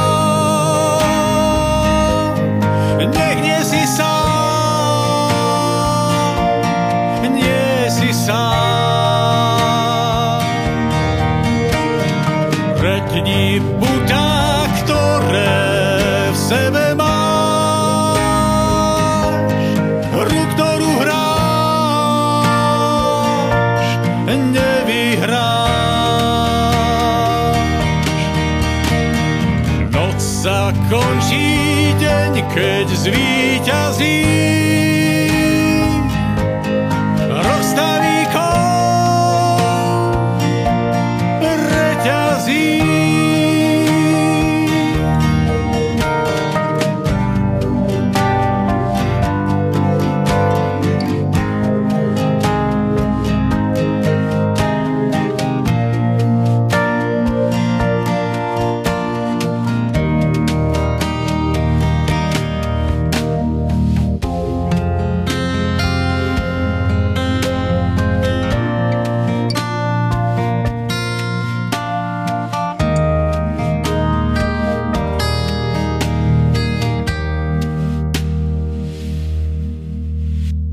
Takže, milí poslucháči, opäť po krásnej skladbe sme späť. Spolu s Tomášom sa rozprávame na tému zrodenie Krista v nás. No a samozrejme budeme v tejto téme pokračovať. V týchto dvoch vstupoch sme si prebrali také dva body, ktoré považujeme za dôležité ozrejmiť a o ktorých považujeme za dôležité porozprávať. Myslím si, že bude pripravená aj nejaká tretia rovina. Takže Tomáš, chcem sa vás opýtať do tohto záverečného vstupu, že či je ešte nejaká taká tretia rovina, s ktorou by sme sa chceli podeliť s našimi No, poslucháčmi. no Mário, tak čas sa nám kráti, sme zistili. Uh, tak, uh, tak, tak ja by som teda ešte možno spomenul v krátkosti, že, že na, pohľad na toho narodeného Ježiša, no, celé toto obdobie Vianoc, úzko súvisí s oživením nášho svedomia. Pretože pozrite, že žijeme v dobe, že veľa vecí vieme na vonok zahrať, veľa vecí vieme na vonok skryť, či už sú to naše myšlienky, pocity, postoje, slova, vieme naformovať tak, aby sme s každým vyšli a aby sme nakoniec dosiahli to, čo v živote dosiahnuť chceme. Ale veľmi dôležité je uvedomiť si, že e, to najdôležitejšie, čo, čo sa v nás môže a má sa zase zrodiť, je naše vlastné svedomie. A svedomie, mm, znovu zrodenie svedomia je jednou z najväčších povinností každého jedného z nás. A je to jedna z najväčších povinností zostať so svojím svedomím v súlade. Že spôsob svojho života, svojho myslenia a jednania by sme mali nastaviť tak, aby bol vždy v súlade s tým, čo nám hovorí naše najhlbšie vnútro a k čomu nás nabáda naše e, hlas nášho citu alebo nášho vlastného ducha že to vedomie, že sme konali v súlade vlastne s týmto hlasom nášho svedomia, je to jediné, čo nám zostáva, nám samotným, aj po odchode z tejto zeme a s čím musíme potom navždy žiť. Vlastne je to svedomie, ktoré spôsobuje, že budeme buď trvalo šťastní, alebo budeme trvalo trpieť muky. Když my máme niekedy predstavu, že prídeme pred nebeskú bránu a tam bude svätý Peter a my ho nejako obabreme, že mu povieme, že bolo to na tej zemi trochu inak, než to naozaj bolo a my ho nejak prekabátime, že veď tam nakoniec nebol s nami a my ho nejak presvedčíme a on nám tú bránu domov nakoniec otvorí. Ale v skutočnosti v celom tom deji vlastne pôsobenia svetla je všetko nastavené tak, že všetkých na zemi môžeme oklamať, každého jedného iného človeka, každého jedného sudcu môžeme oklamať, ale je jeden človek, ktorého nikdy neoklameme a ktorý nás samotných bude spravodlivo súdiť a bude trvalo rozhodovať o našom trvalom šťastí alebo nešťastí. A tým jedným človekom, Mário, je každý jeden sám voči sebe. Pretože každý jeden sám voči sebe bude musieť pozerať na svoj vlastný život a na to, čo prežil, tak, ako sa to naozaj stalo a sám bude vnímať, kde mohol pridať viacej svojej ochoty, viacej svojej vrúcnosti, viacej obetavosti a lásky a kde namiesto toho zvíťazilo jeho vlastné sebectvo. A pred týmto jediným spravodlivým sudcom nikto z nás neújde, aj keby oklamal celý svet, aj keby z celého tohto sveta odchádzal ako ten najlepší človek. A vtedy, keď, keď príde táto chvíľa, tak človek pochopí, že nie, nie v živote väčšej bolesti, ako je hlas svedomia, ktorý nám dáva prežívať naše zlyhanie, že sme na zemi mohli byť svetlom v tme pre mnohých, že sme mohli podporiť niekoho, kto bol slabý, že sme mohli dať lásku, úsmev tam, kde to jednoducho bolo možné, kde by nás to nestálo nič, iba dobrú vôľu. Tam, kde bol po nej hlad. A naopak zistíme, že, že nie vôbec väčšieho šťastia, ako je vedomie, že sme toto všetko dokázali vo svojom živote správne vycítiť napriek všetkým vonkajším zmetkom a tlakom že sme dokázali byť v živote e, práve nádejou tam, kde nádej hasla, že sme dokázali byť mm, jednoducho oporou tam, kde sa človek rútil e, v sklamaní zo seba samého alebo zo svojich skutkov, ktoré spáchal a že sme smeli možno niekedy iba pohľadom z očí do očí a vrúcným stisnutím ruky niekoho podržať nad vodou. A myslím, že všetkých môžeme na Zemi oklamať. Všetkým môžeme prejsť cez rozum a robiť veci tak, že to nik nespozná. Ale raz budeme stáť pred sudcom, ktorý ktorý bude vidieť do najhlbších zákutí našich duší. A ja si myslím, že to nebude akoby e, pán Boh, ktorý by na nás pozeral a povedal, tak ty si bol zlý a túto si robil inak a my sa s ním budeme hádať, že to...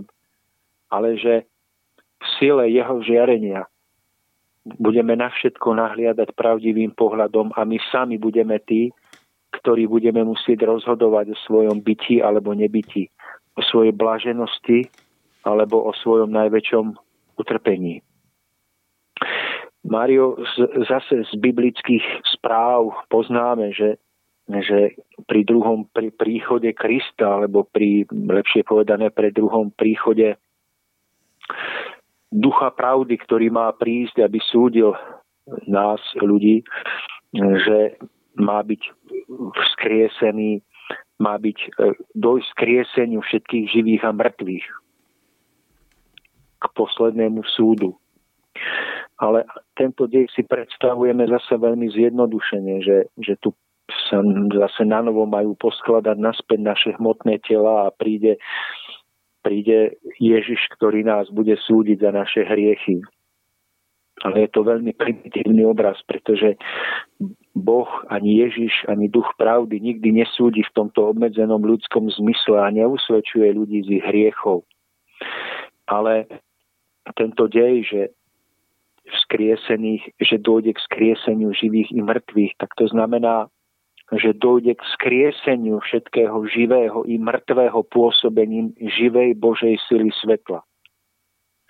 A to je neosobný dej, ktorý je, stojí duchovne nad osudom jednotlivcov, ktorý je dejom vyžarovania svetlej sily, ktorá oživuje všetko mŕtve aby opäť ožilo a ukázalo svoju tvár v sile pravdy.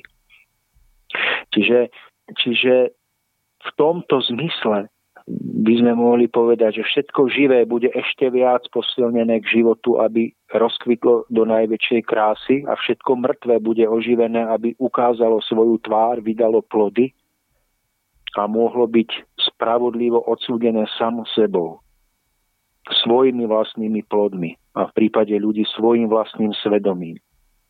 Čiže Mário, posuniem ešte túto myšlienku ďalej, než možno väčšinou o nej hovoríme a poviem, že k oživeniu toho mŕtvého bude patriť po vyvrcholení toho veľkého súdneho očistného deja aj oživenie svedomia každého jedného z nás.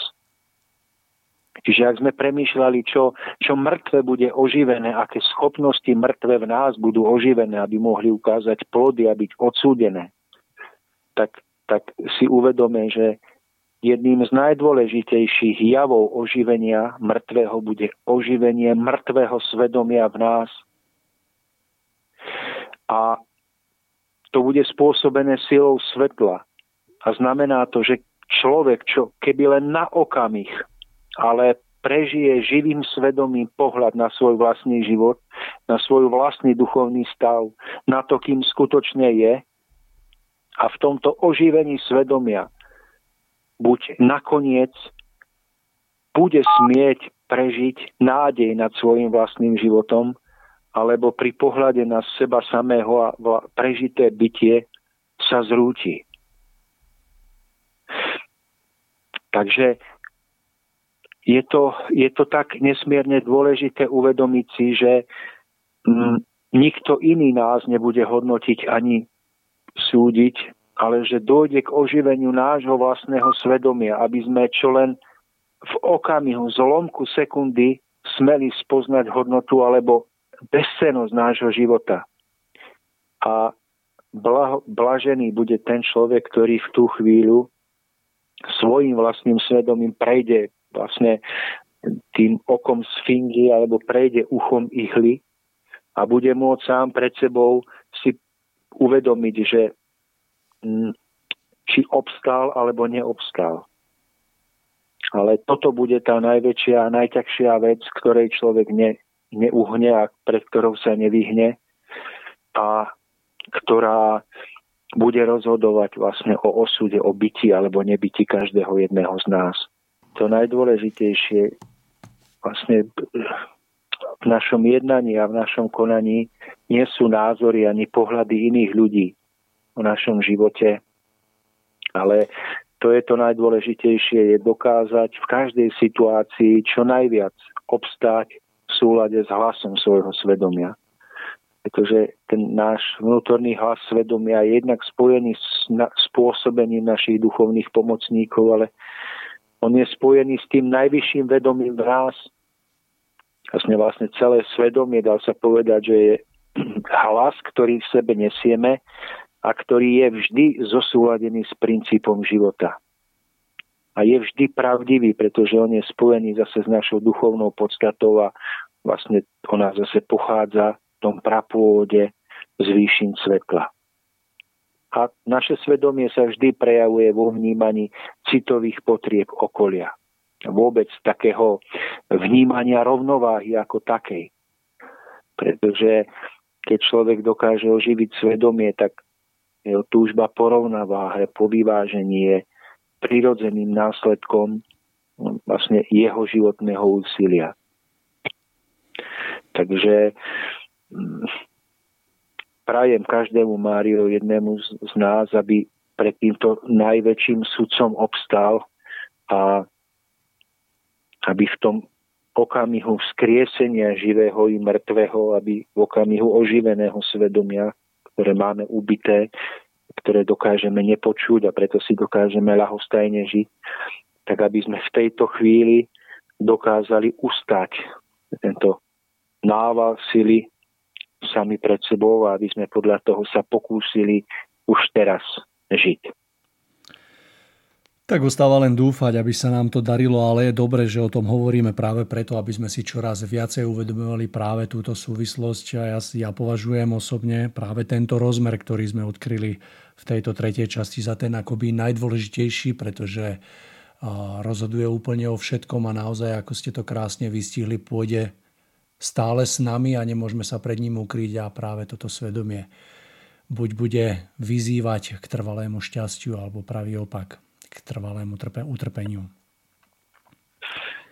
Tak Mário, to je tak z mojej strany asi všetko, čo som mal e, v zásobe pripravené a čo mi moji zase pomocníci, pozemskí aj duchovní, našepkali, aby som mohol povedať a aby som tým mohol uh, zase zakotviť nejaké formy alebo myšlienky, tak, e, tak asi toľko a ja verím, že to pokračovanie zase, ktoré budeme mať v ďalších reláciách, alebo ktoré pôjde ešte na Radiu Bohemia ešte po tejto relácii, takže bude pekným obohatením tohoto nášho rozprávania.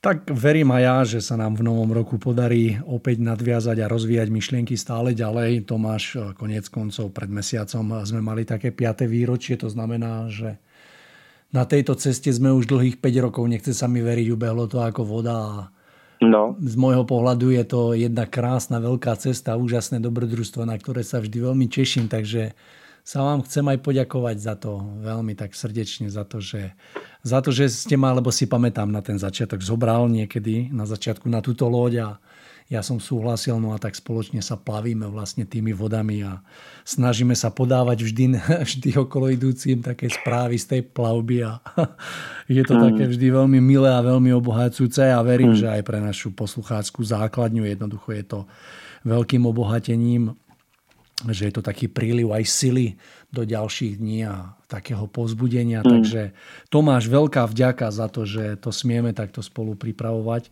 No a konec koncov je to aj posledná relácia v tomto roku. Takže máme tu záver roku 2020. Tomáš, ak môžeme v závere našej relácie sa nejako rozlučiť s našimi poslucháčmi a skúsme spraviť taký záver. Mario, ďakujem za, za vaše slova hrejivé a, a pohľadzujúce. Ja by som ešte rád, a to nehovorím zo slušnosti ani zo zdvorilosti, ale naozaj úprimne poďakoval vám, že, že jednoducho sa na vás vždy môžem spolahnúť a že spoločne to takto ťaháme v našich reláciách, lebo je to obrovská pomoc a opora. A viem o tom, že okrem času, ktorý strávite takto pri mikrofóne, tak máte obrovský podiel práce na všelijakých úpravách našich nahrávok a potom by sa to všetko podarilo včas zverejniť. Takže a je to práca, ktorú robíte proste bez nároku na odmenu, takže, takže veľmi si to vážim a ešte raz vám ďakujem a verím, že to požehnanie, ktoré ak snáď nejak proste vyplynie z našich relácií, takže bude, bude zase povzbudením pre každého jedného a pre vás za toto všetko. Takže ďakujem vám, Mário, a na záver na záver by som sa nechcel lúčiť, iba by som chcel ešte raz poďakovať všetkým, ktorí nás počúvajú za ich podporu, za ich priazeň, za, mm, za to, že si nepovedali, že dookola hovoríme to isté, ale vždy nás podporujú a mm, takto pomáhajú. Takže ďakujem vám všetkým, milí priatelia a rád vás niekedy uvidím, keď budete mať chuť prísť niekde sa stretnúť aj osobne a podáme si ruky. Takže to dobre, priatelia. Takže, milí poslucháči, to je samotný záver dnešnej relácie. Máme zajtra Vianoce, takže dovolte mi, aby som vám zaželal pokojné a poženané Vianoce plné lásky a ticha. No a verím, že o pár dní sa budeme počuť. Takže toľko na dnes. Lučí sa s vami Tomáš Lajmon a od mikrofónu Mário Kováčik.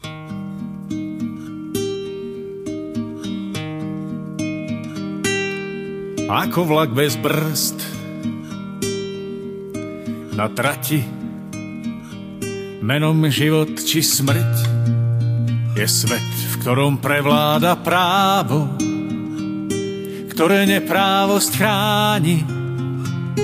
Smrtiace lieky, tajný arzenál zbraní, kul do pičej lásky, lásky bez citu,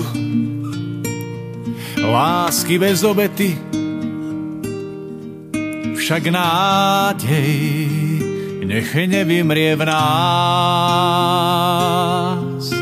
Svetlo nezničí mráz. Sám ani nevieš, že v tom divnom vlaku aj ty sedíš a spíš v sne navrávaš sebe, že všetko tu bolo, nie je dôvod sa trápiť. Všetko je ako má byť, však nevieš už vnímať, že príroda plače poťarchou tvojich chýb. Však nádej nech nevymrie v nás. Svetlo nezničí mráz, jak si chravá jeseň. Je táto smutná pieseň o nádeji a raz príde chvíľa, keď zaplatíš svoju daň za pokrok, ktorý možno ťa všetko stál. Potom sa v úzkostiach na chvíľku rozpomeň, kam až siahal tvoj tieň. Však nádej nech nezničí mráz. Svetlo zostávaj v nás. Však nádej nech nezničí mráz. Láska zostávaj v nás.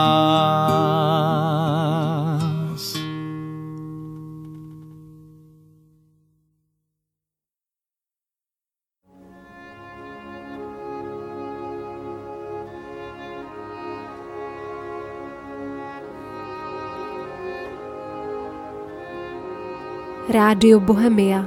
Každodennost v jiných souvislostech.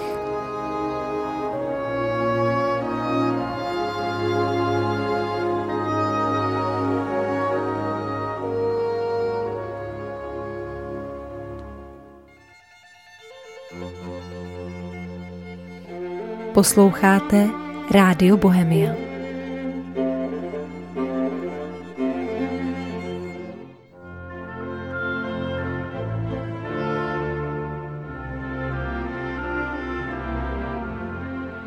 www.radiobohemia.cz Příjemný poslech.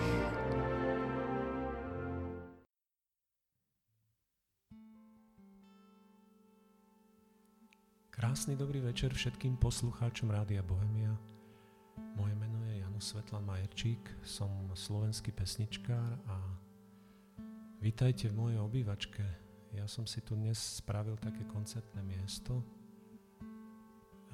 odkiaľ vlastne táto nahrávka eh, bude teraz vznikať priamo naživo v mojom podaní, no a dúfam, že vám, vás moje piesne potešia a, a zahrajú na dušičke, na srdiečku.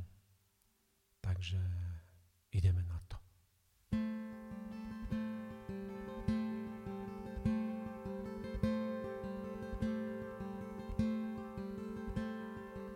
Povedz mi, kto si, keď chodidlami bosí, tak bez ustania roztáčaš kruh hrnčiarsky kruh. Čo je z toho za deň? Tých krehkých nádob na živú vodu, na zlaté vajíčko od nevidomej sliepky. A škrčach cestou rozbijeme čriepky sliny hlinou prihrniem. Máličko bledý a takým tichom tichý, že ako výbuchy sa rozliehajú vzdychy.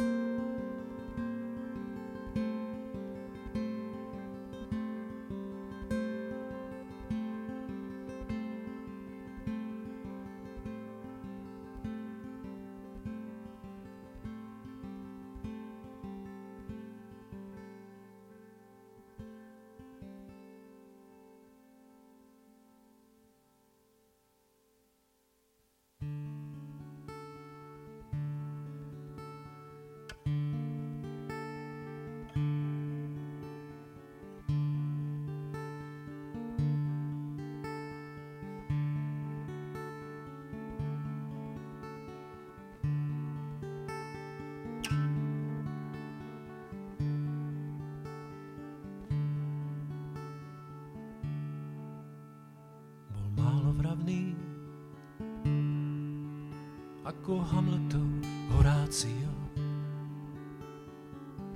Ale aj taký verný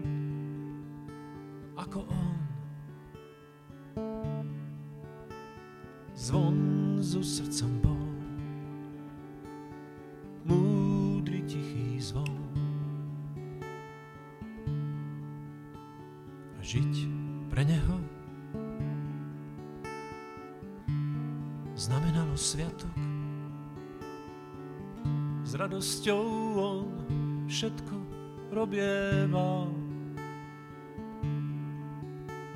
Zvon so srdcom bol, múdry tichý zvon. A porozumel bolesti aj láske, dve svoje dlane od roboty ťažké ponúka. Ponúka. Ponúka. Vďačne ponúka.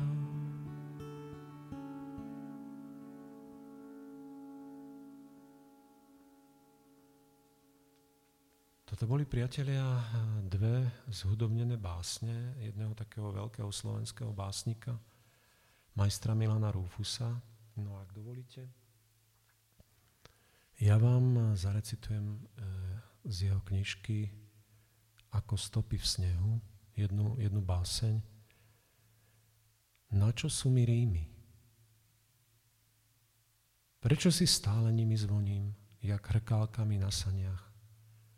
Čoho sa bojím, keď si clomi, cloním oči pred ostrým svetlom väčšina? Tá studená pláň nekonečná ma pritom razí a mám strach. Z tej diaľky, akoby aj Bohom zanedbanej. Nebytie, prázdno, ničota. No moje hrkálky meko mi zvonia na nej hojivým hlasom života.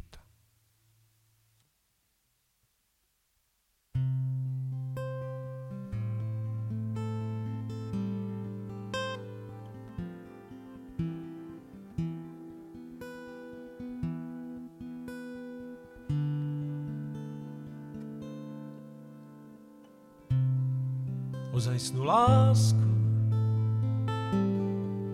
ku tebe rodná zem. Cítim kráčam bosými nohami. Ozajstnú lásku. Vraciaš mi, keď nevládzam, na noc pritúliš ma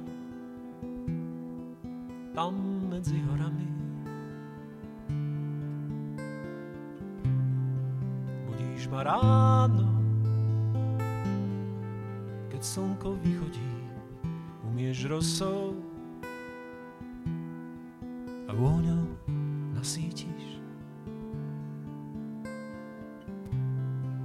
Vysoko v horách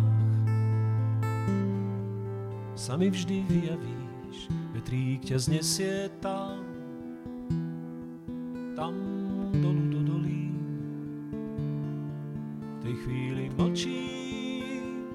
čakám, vnímam tvoj dých, po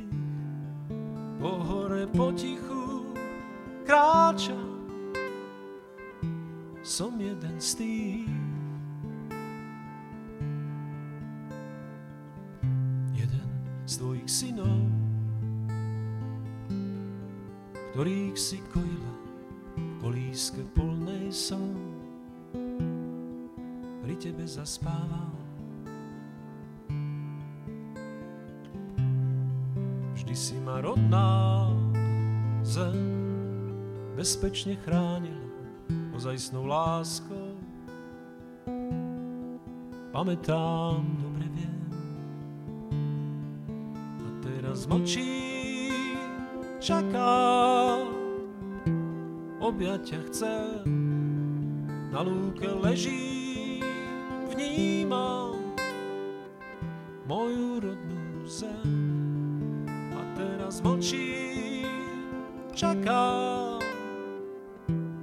objaťa chce, na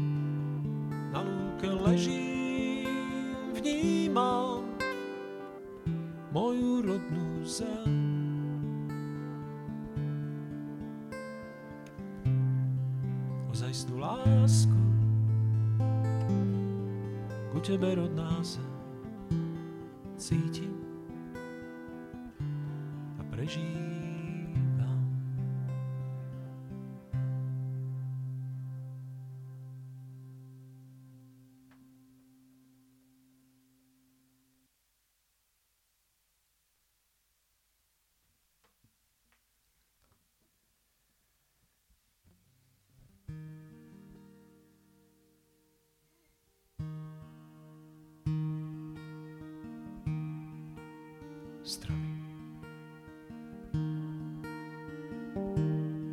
Opäť som v sebe cítil spásu. Keď som sa pozeral na krásu. Ako na jar kvitnú stromy.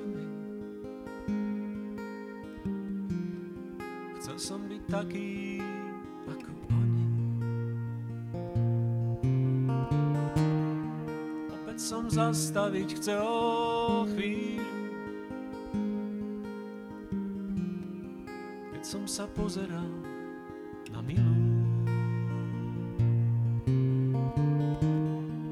Ako tam sedí v tieni stromov.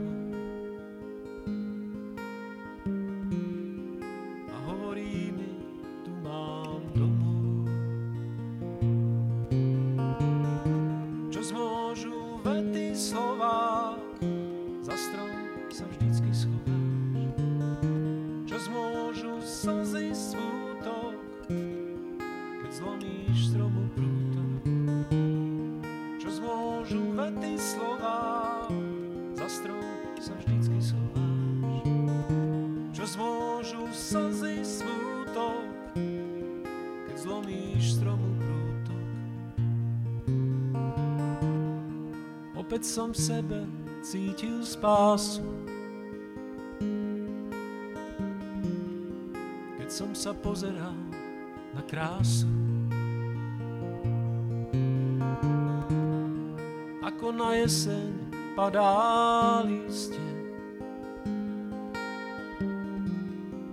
Farebne meko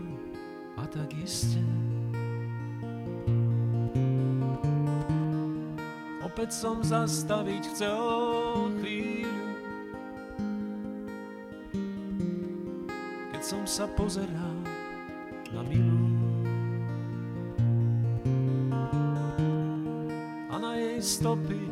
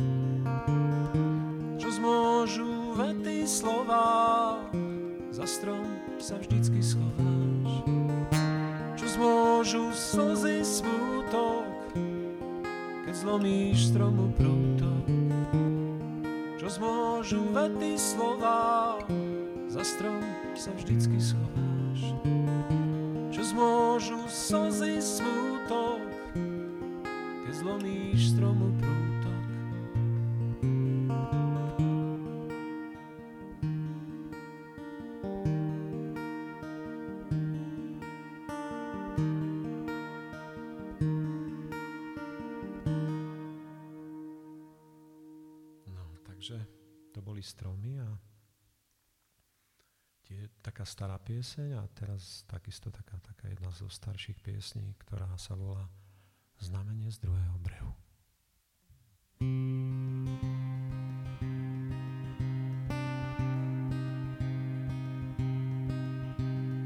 Dočítaš knihu, ja z druhého brehu ti určite znamenie dám. Pri bráne budem čakať, nemusíš plakať, so mnou sa nemusíš báť.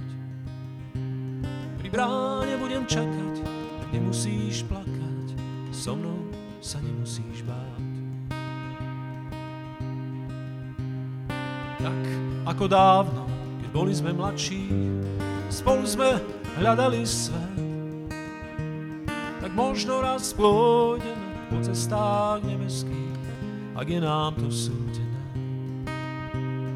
Možno raz pôjdeme po cestách nebeských, je nám to súdené.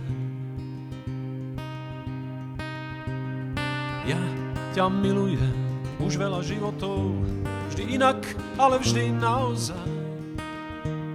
I teraz to vyšlo, že sme sa stretli, osudy sú v každom z nás. I teraz to vyšlo, že sme sa stretli, osudy sú v každom z nás. Svetý Odem je svetok, že je to pravda, vždy sme len pre lásku zrodení. Iba láska má zmysel, inak to nejde. Miluj a buď spasený. Iba láska má zmysel, inak to nejde. Miluj a buď spasený. Miluj a buď spasený.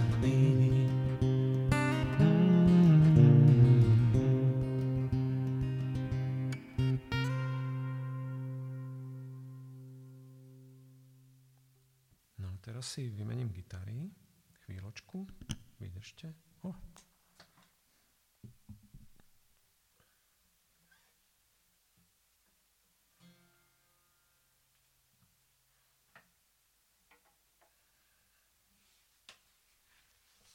No teraz vám zahrám pesničku, ktorá je pre všetky ženy a volá sa Vedma.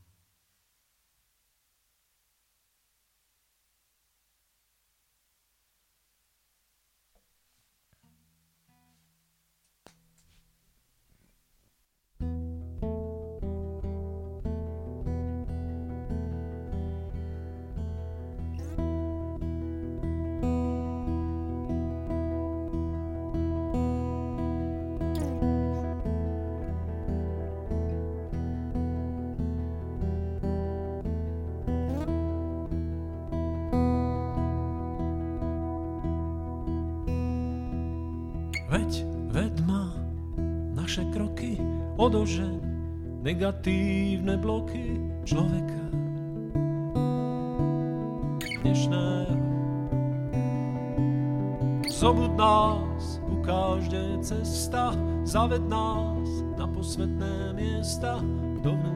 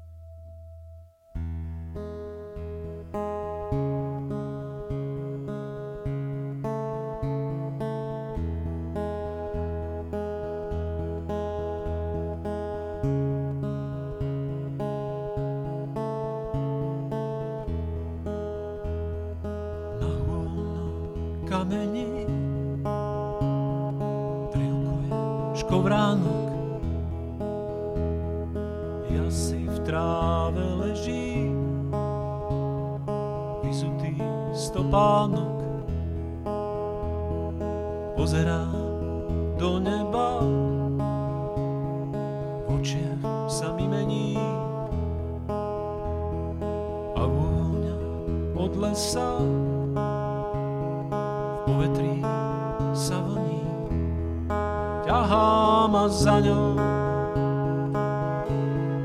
Končí sa deň. Tou lesnou bránou. Prekročím tie, ťahá a za ňou.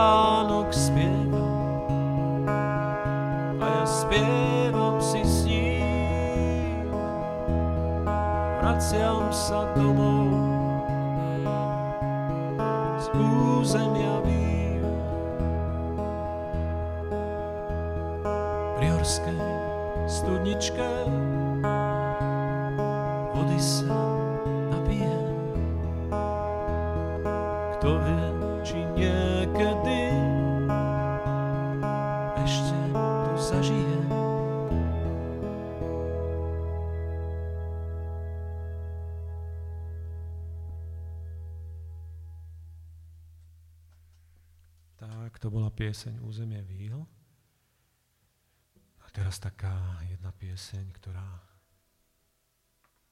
je taká, je taká, je taká o vetríku a volá sa Fúkaj. thank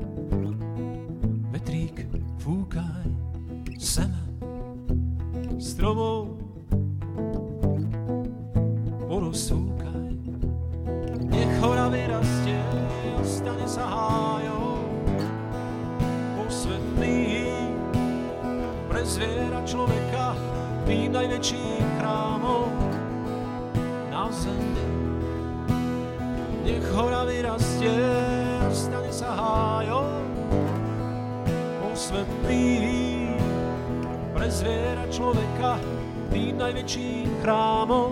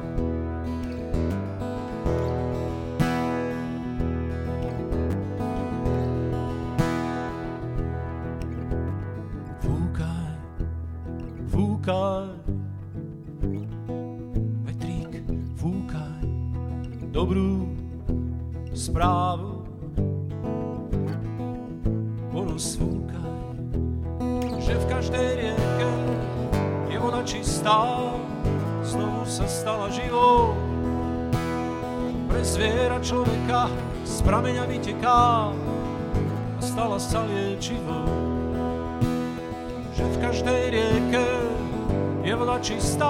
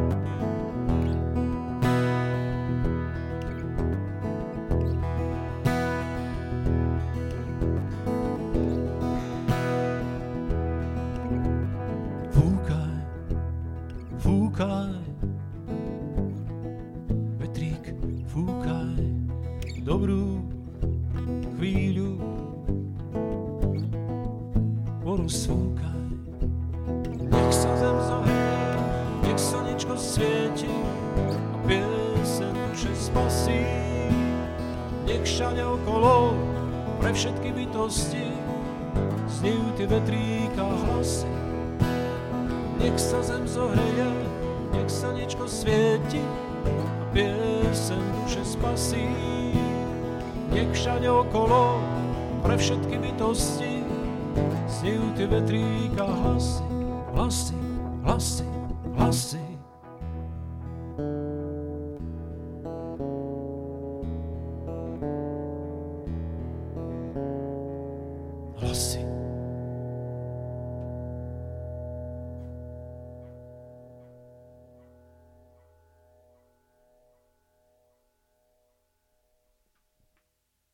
Nech sa tak stane. Teraz vás prenesiem v piesni uh, do súčasného nášho života každodenného. A pieseň sa volá jednoducho web.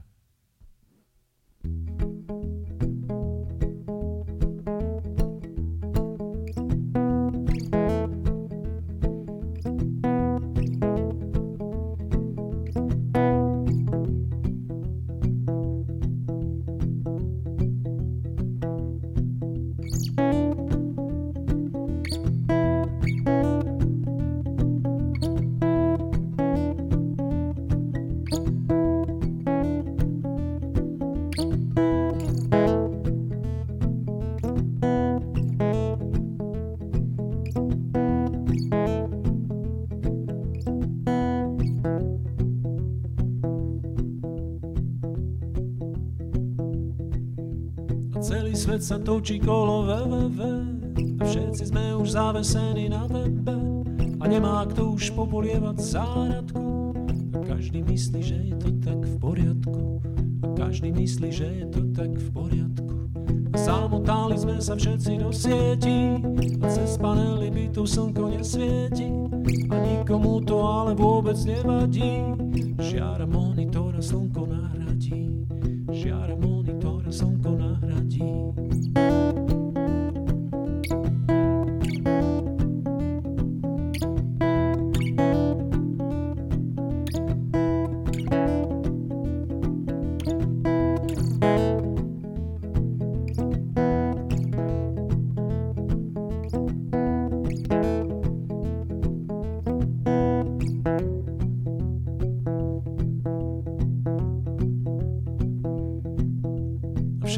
naše zmysly bijú na poplach a zmení sa aj ľudskej citlivosti prach a vznikajú nám z toho zvláštne choroby a sú to znamenia našej novej doby. A sú to znamenia našej novej doby. A verím, že sa z kratšej cesty vrátime a závislosti na web, že sa zbavíme a budeme zas bosy chodiť po tráve a vnímať slnko zemi hviezdy a kafe vnímať slnko zemi hviezdy a kafe.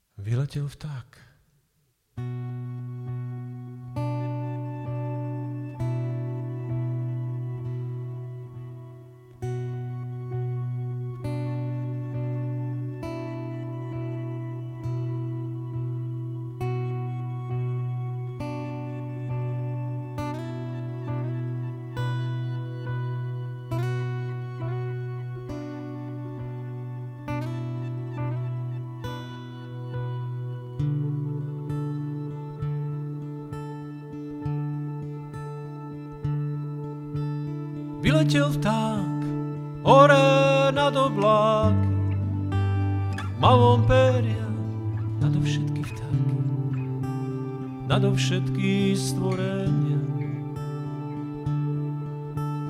A tam dolu deti pozerajú, Pierko letí, za ním utekajú, pre nádhernú ozjavenie.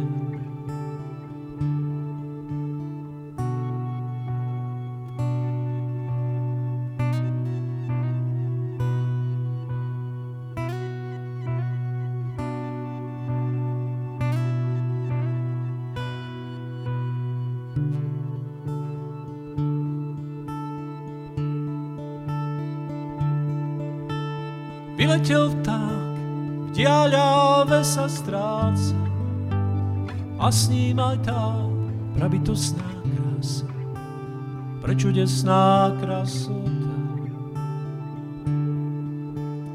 Pominula chvíľa zázračnica a to pierko živá klenotnica na pamiatku ostáva.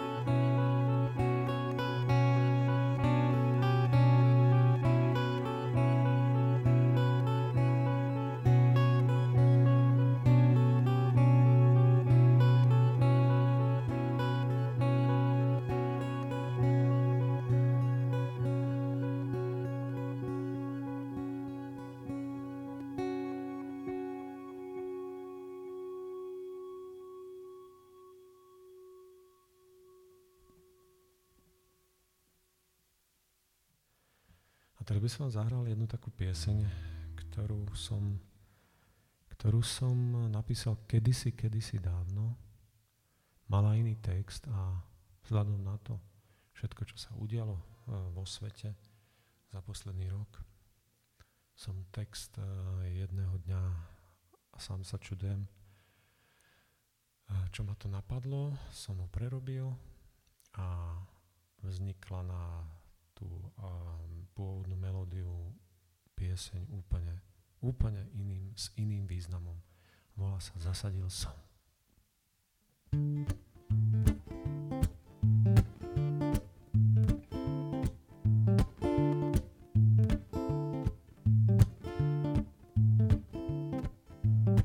Zasadil som na záhrade rušku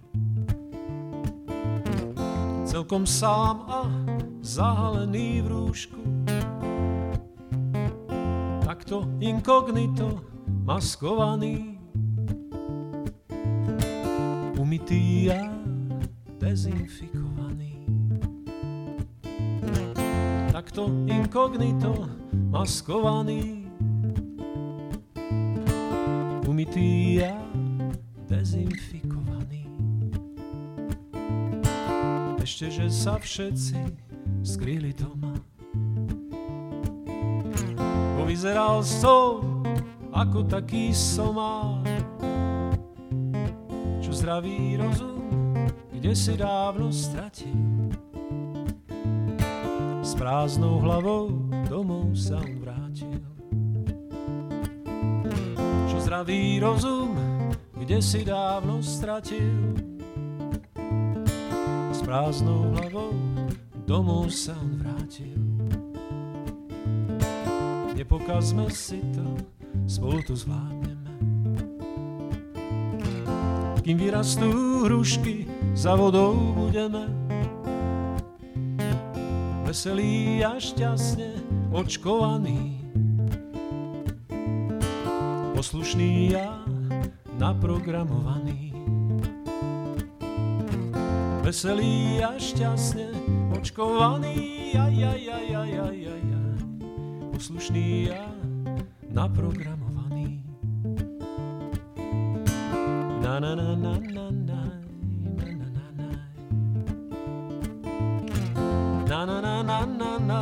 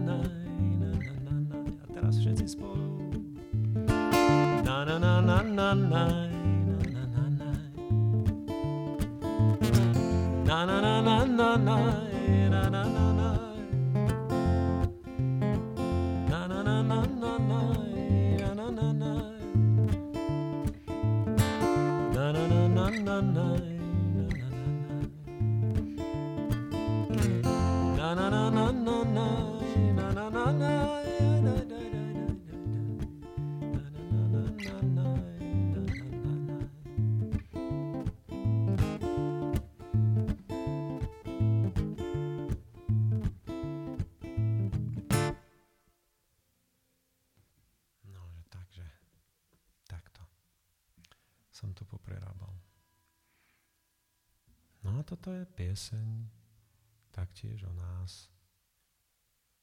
Všetci sme strašne zleniveli.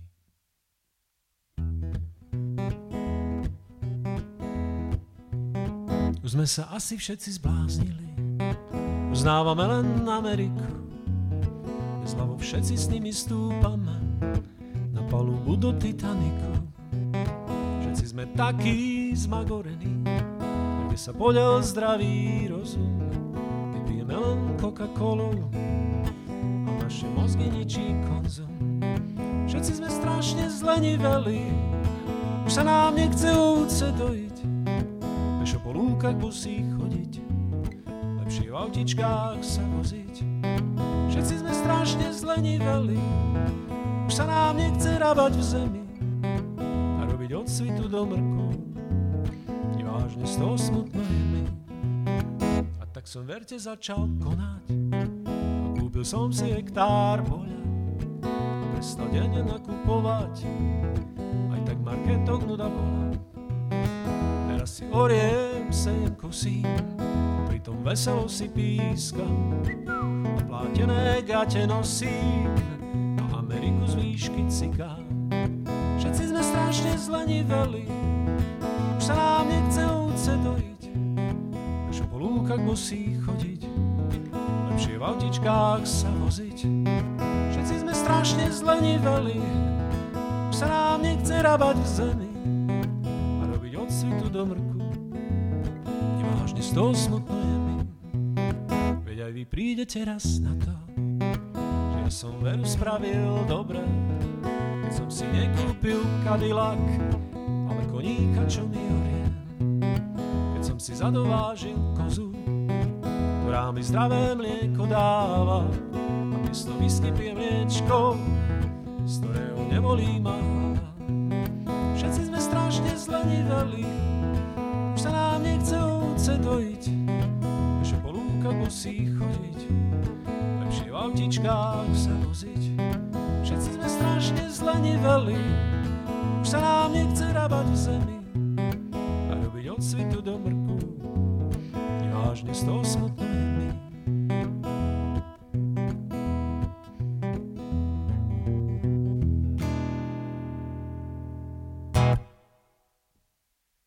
No, takže takto to vyzerá. Niekedy na našich, eh, našich štátoch, aj na Slovensku, aj Čechách, mám taký pocit. No a teraz by som vám zahral pesničku inšpirovanú poéziou štúrovského básnika Janka Kráľa. A piesen sa volá Zakúkala kukulenka.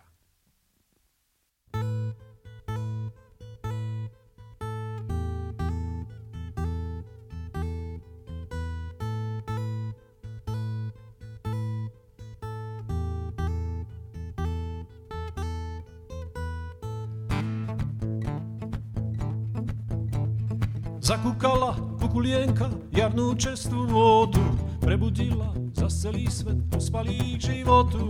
Kukučkin hlas jemne budí zase duchov zeme a my chlapci po tatranskými horať ideme.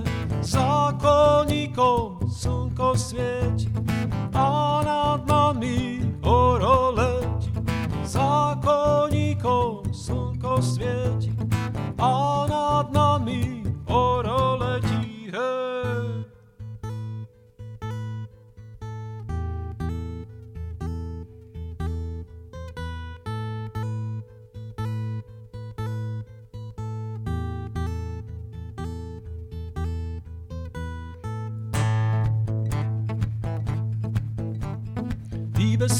pod Tatrami, cítiť vôňu zeme. Krajina sa prebudila, my sa radujeme.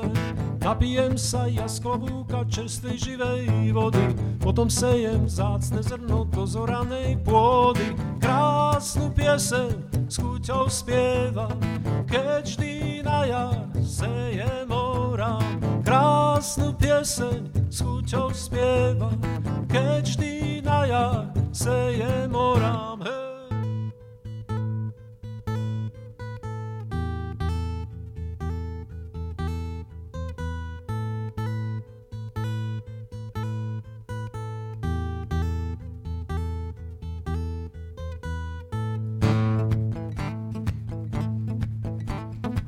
Povedz mi ty, kukulienka, dáčik milovaný, prečo ja tak veľmi ľúbim kraj tu po Tatrany, prečo som ja neutiekol do cudzieho sveta.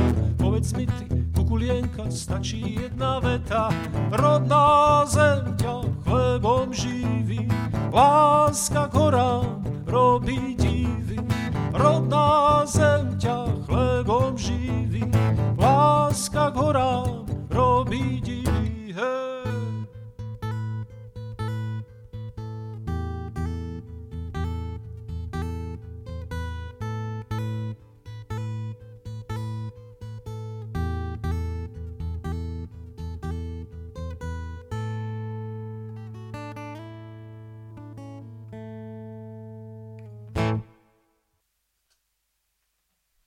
Teraz vám zahrám pieseň z môjho posledného, ostatného albumu, ktorý sa volá Povolaní a táto pieseň je na albume v poradí ako druhá a volá sa Všetko je možné, keď je mier.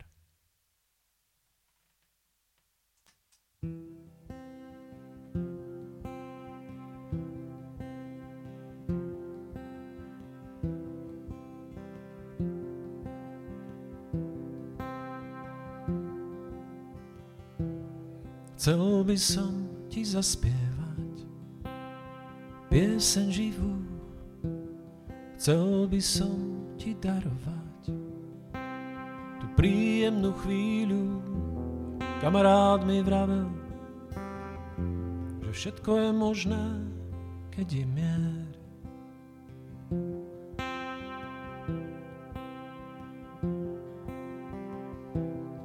Chcel by som ťa osloviť,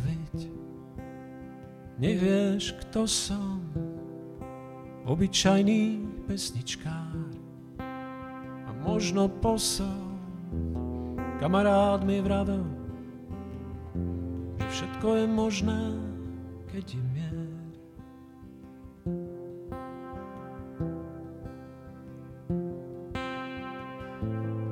Úsmev, láska, piesen, nech pomáha nám. Nech celou dušou cítiš, že aj tebe hrám. Úsmev, láska, piesen, nech pomáha nám. Nech zvýšim darované zemi odovzdám.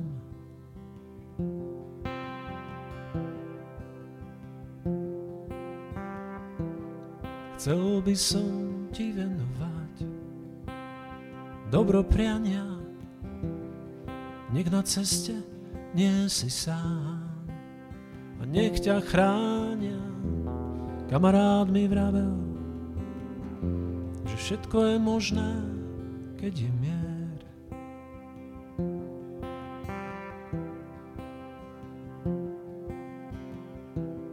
Chcel by som ťa pochopiť a porozumieť, spoločne sa dohodnúť zachrániť svet.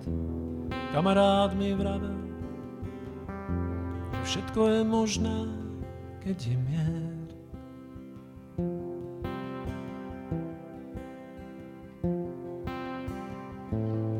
Úsmev, láska, pieseň, nech pomáha nám. Nech celou dušou cítiš, že aj tebe hrám. Úsmev, láska, piesen, nech pomáha nám. Nech otvoríme bránu jasným posolstvám.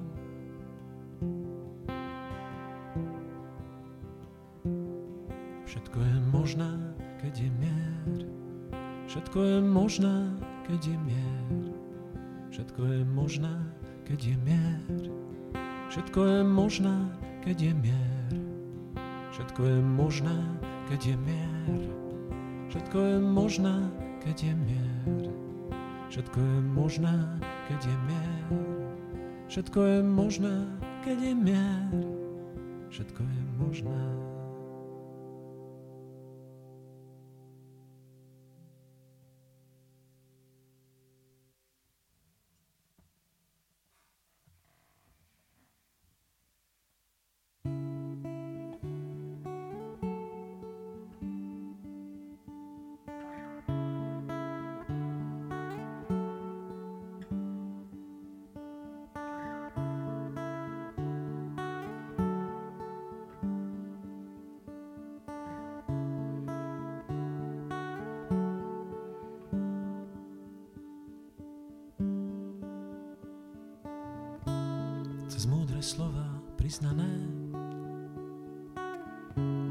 Človek zeme pravdu učí, pravda ťa púšťou prenesie.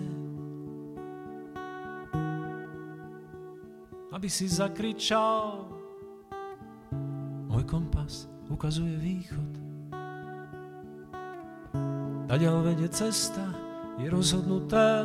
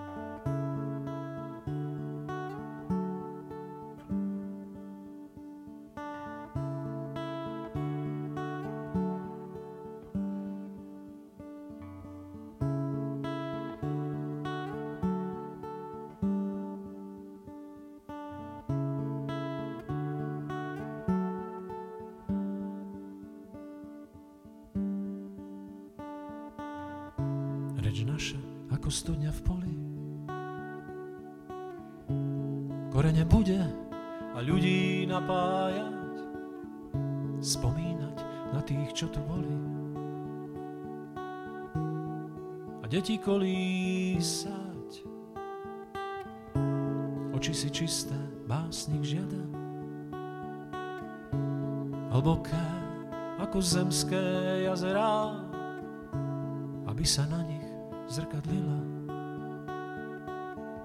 Láska rovnoramenná, na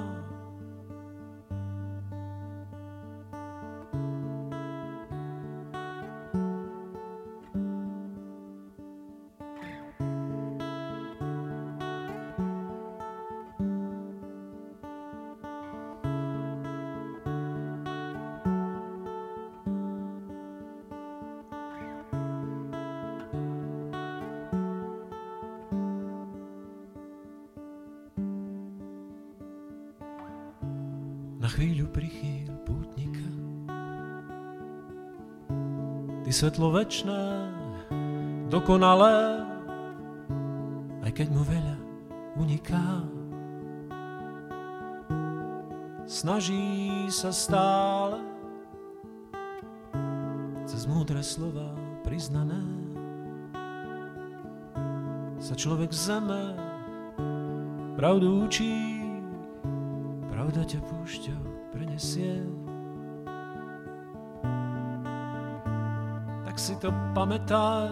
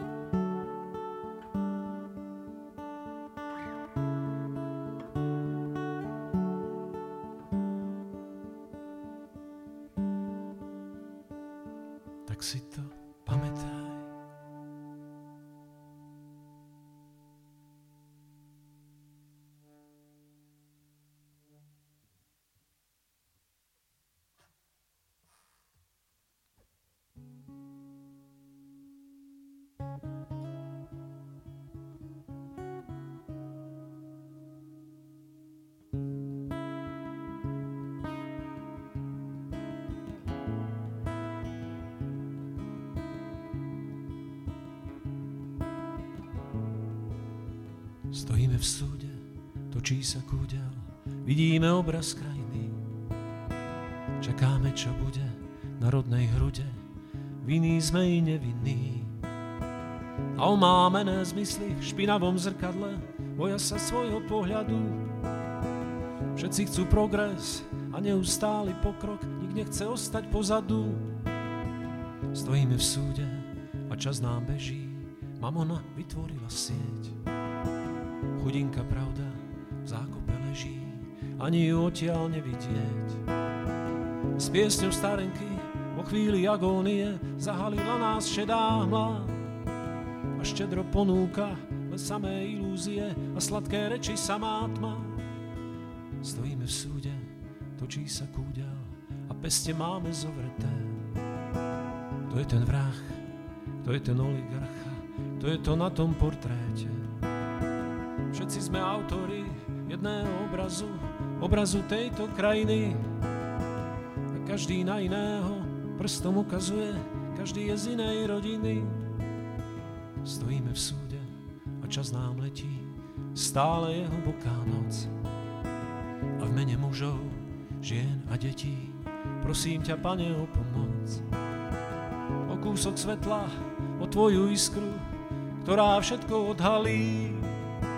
Veľa je takých, čo sú Ti verní, v tomto malom chotári. Na Tatrou sa blízka Romy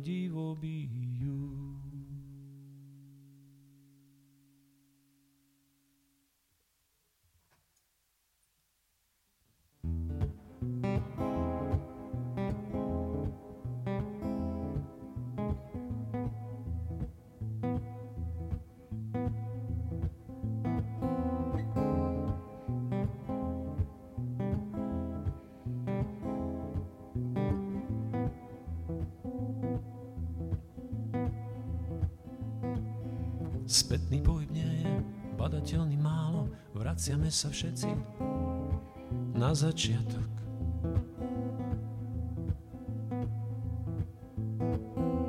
To je iba sejba tých minulých rokov, jasná ako facka, chirurgický zákrok.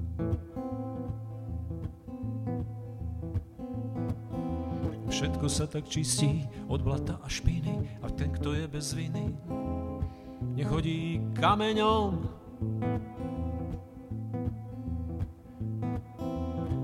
Od kamenných zvukov skazeného sveta nás delí táto veta, nový zákon.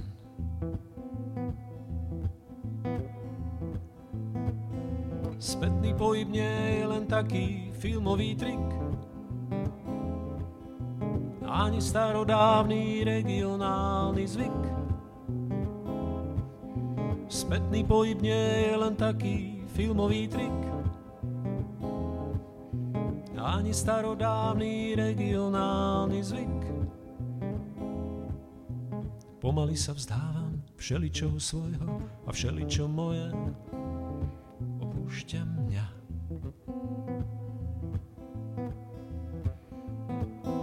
A koncertov je málo a hrdzavejú struny a do spevu mi nie je.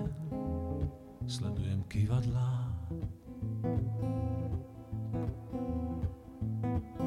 Spätný pohyb nie je badateľný málo, vraciame sa všetci pekne do seba. A uvarený guláš nedá sa jesť, je presolený a je čas obeda. Spätný pohyb nie je len taký filmový trik, ani starodávny regionálny zvyk. Spätný pohyb nie je len taký filmový trik, ani starodávny regionálny zvyk. Spätný pohyb nie je badateľný málo, vraciame sa všetci na začiatok. Spätný pohyb nie je badateľný málo, vraciame sa všetci na začiatok.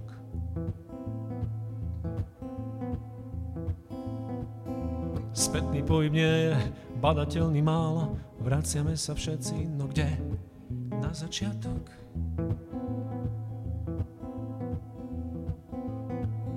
Spätný pohyb nie je badateľný málo, vraciame sa všetci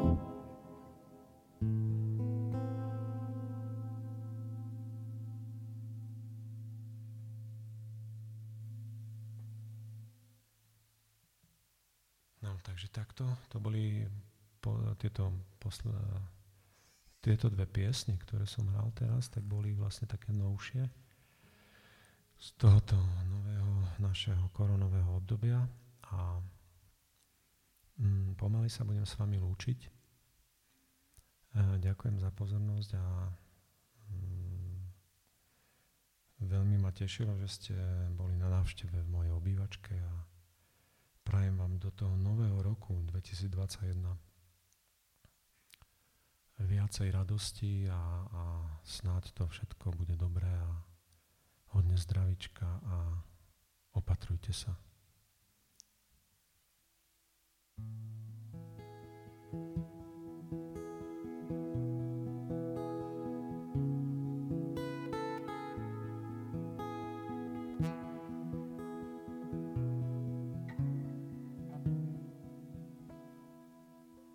Pre otázky do hôr stúpaj, nehľadaj odpovede,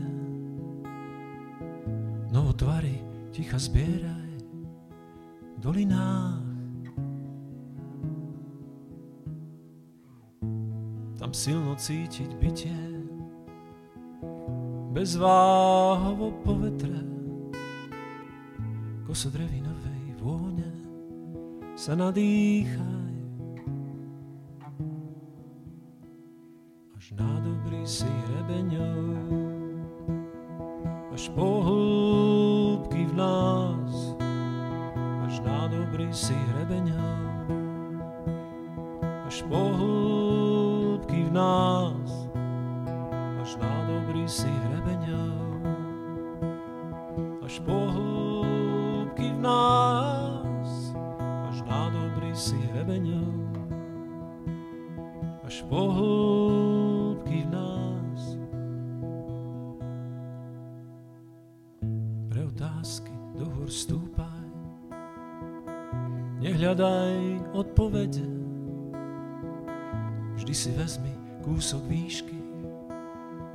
sebou.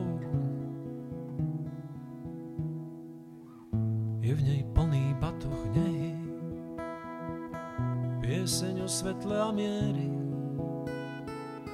zimom riavky čistej krásy, svetý grál.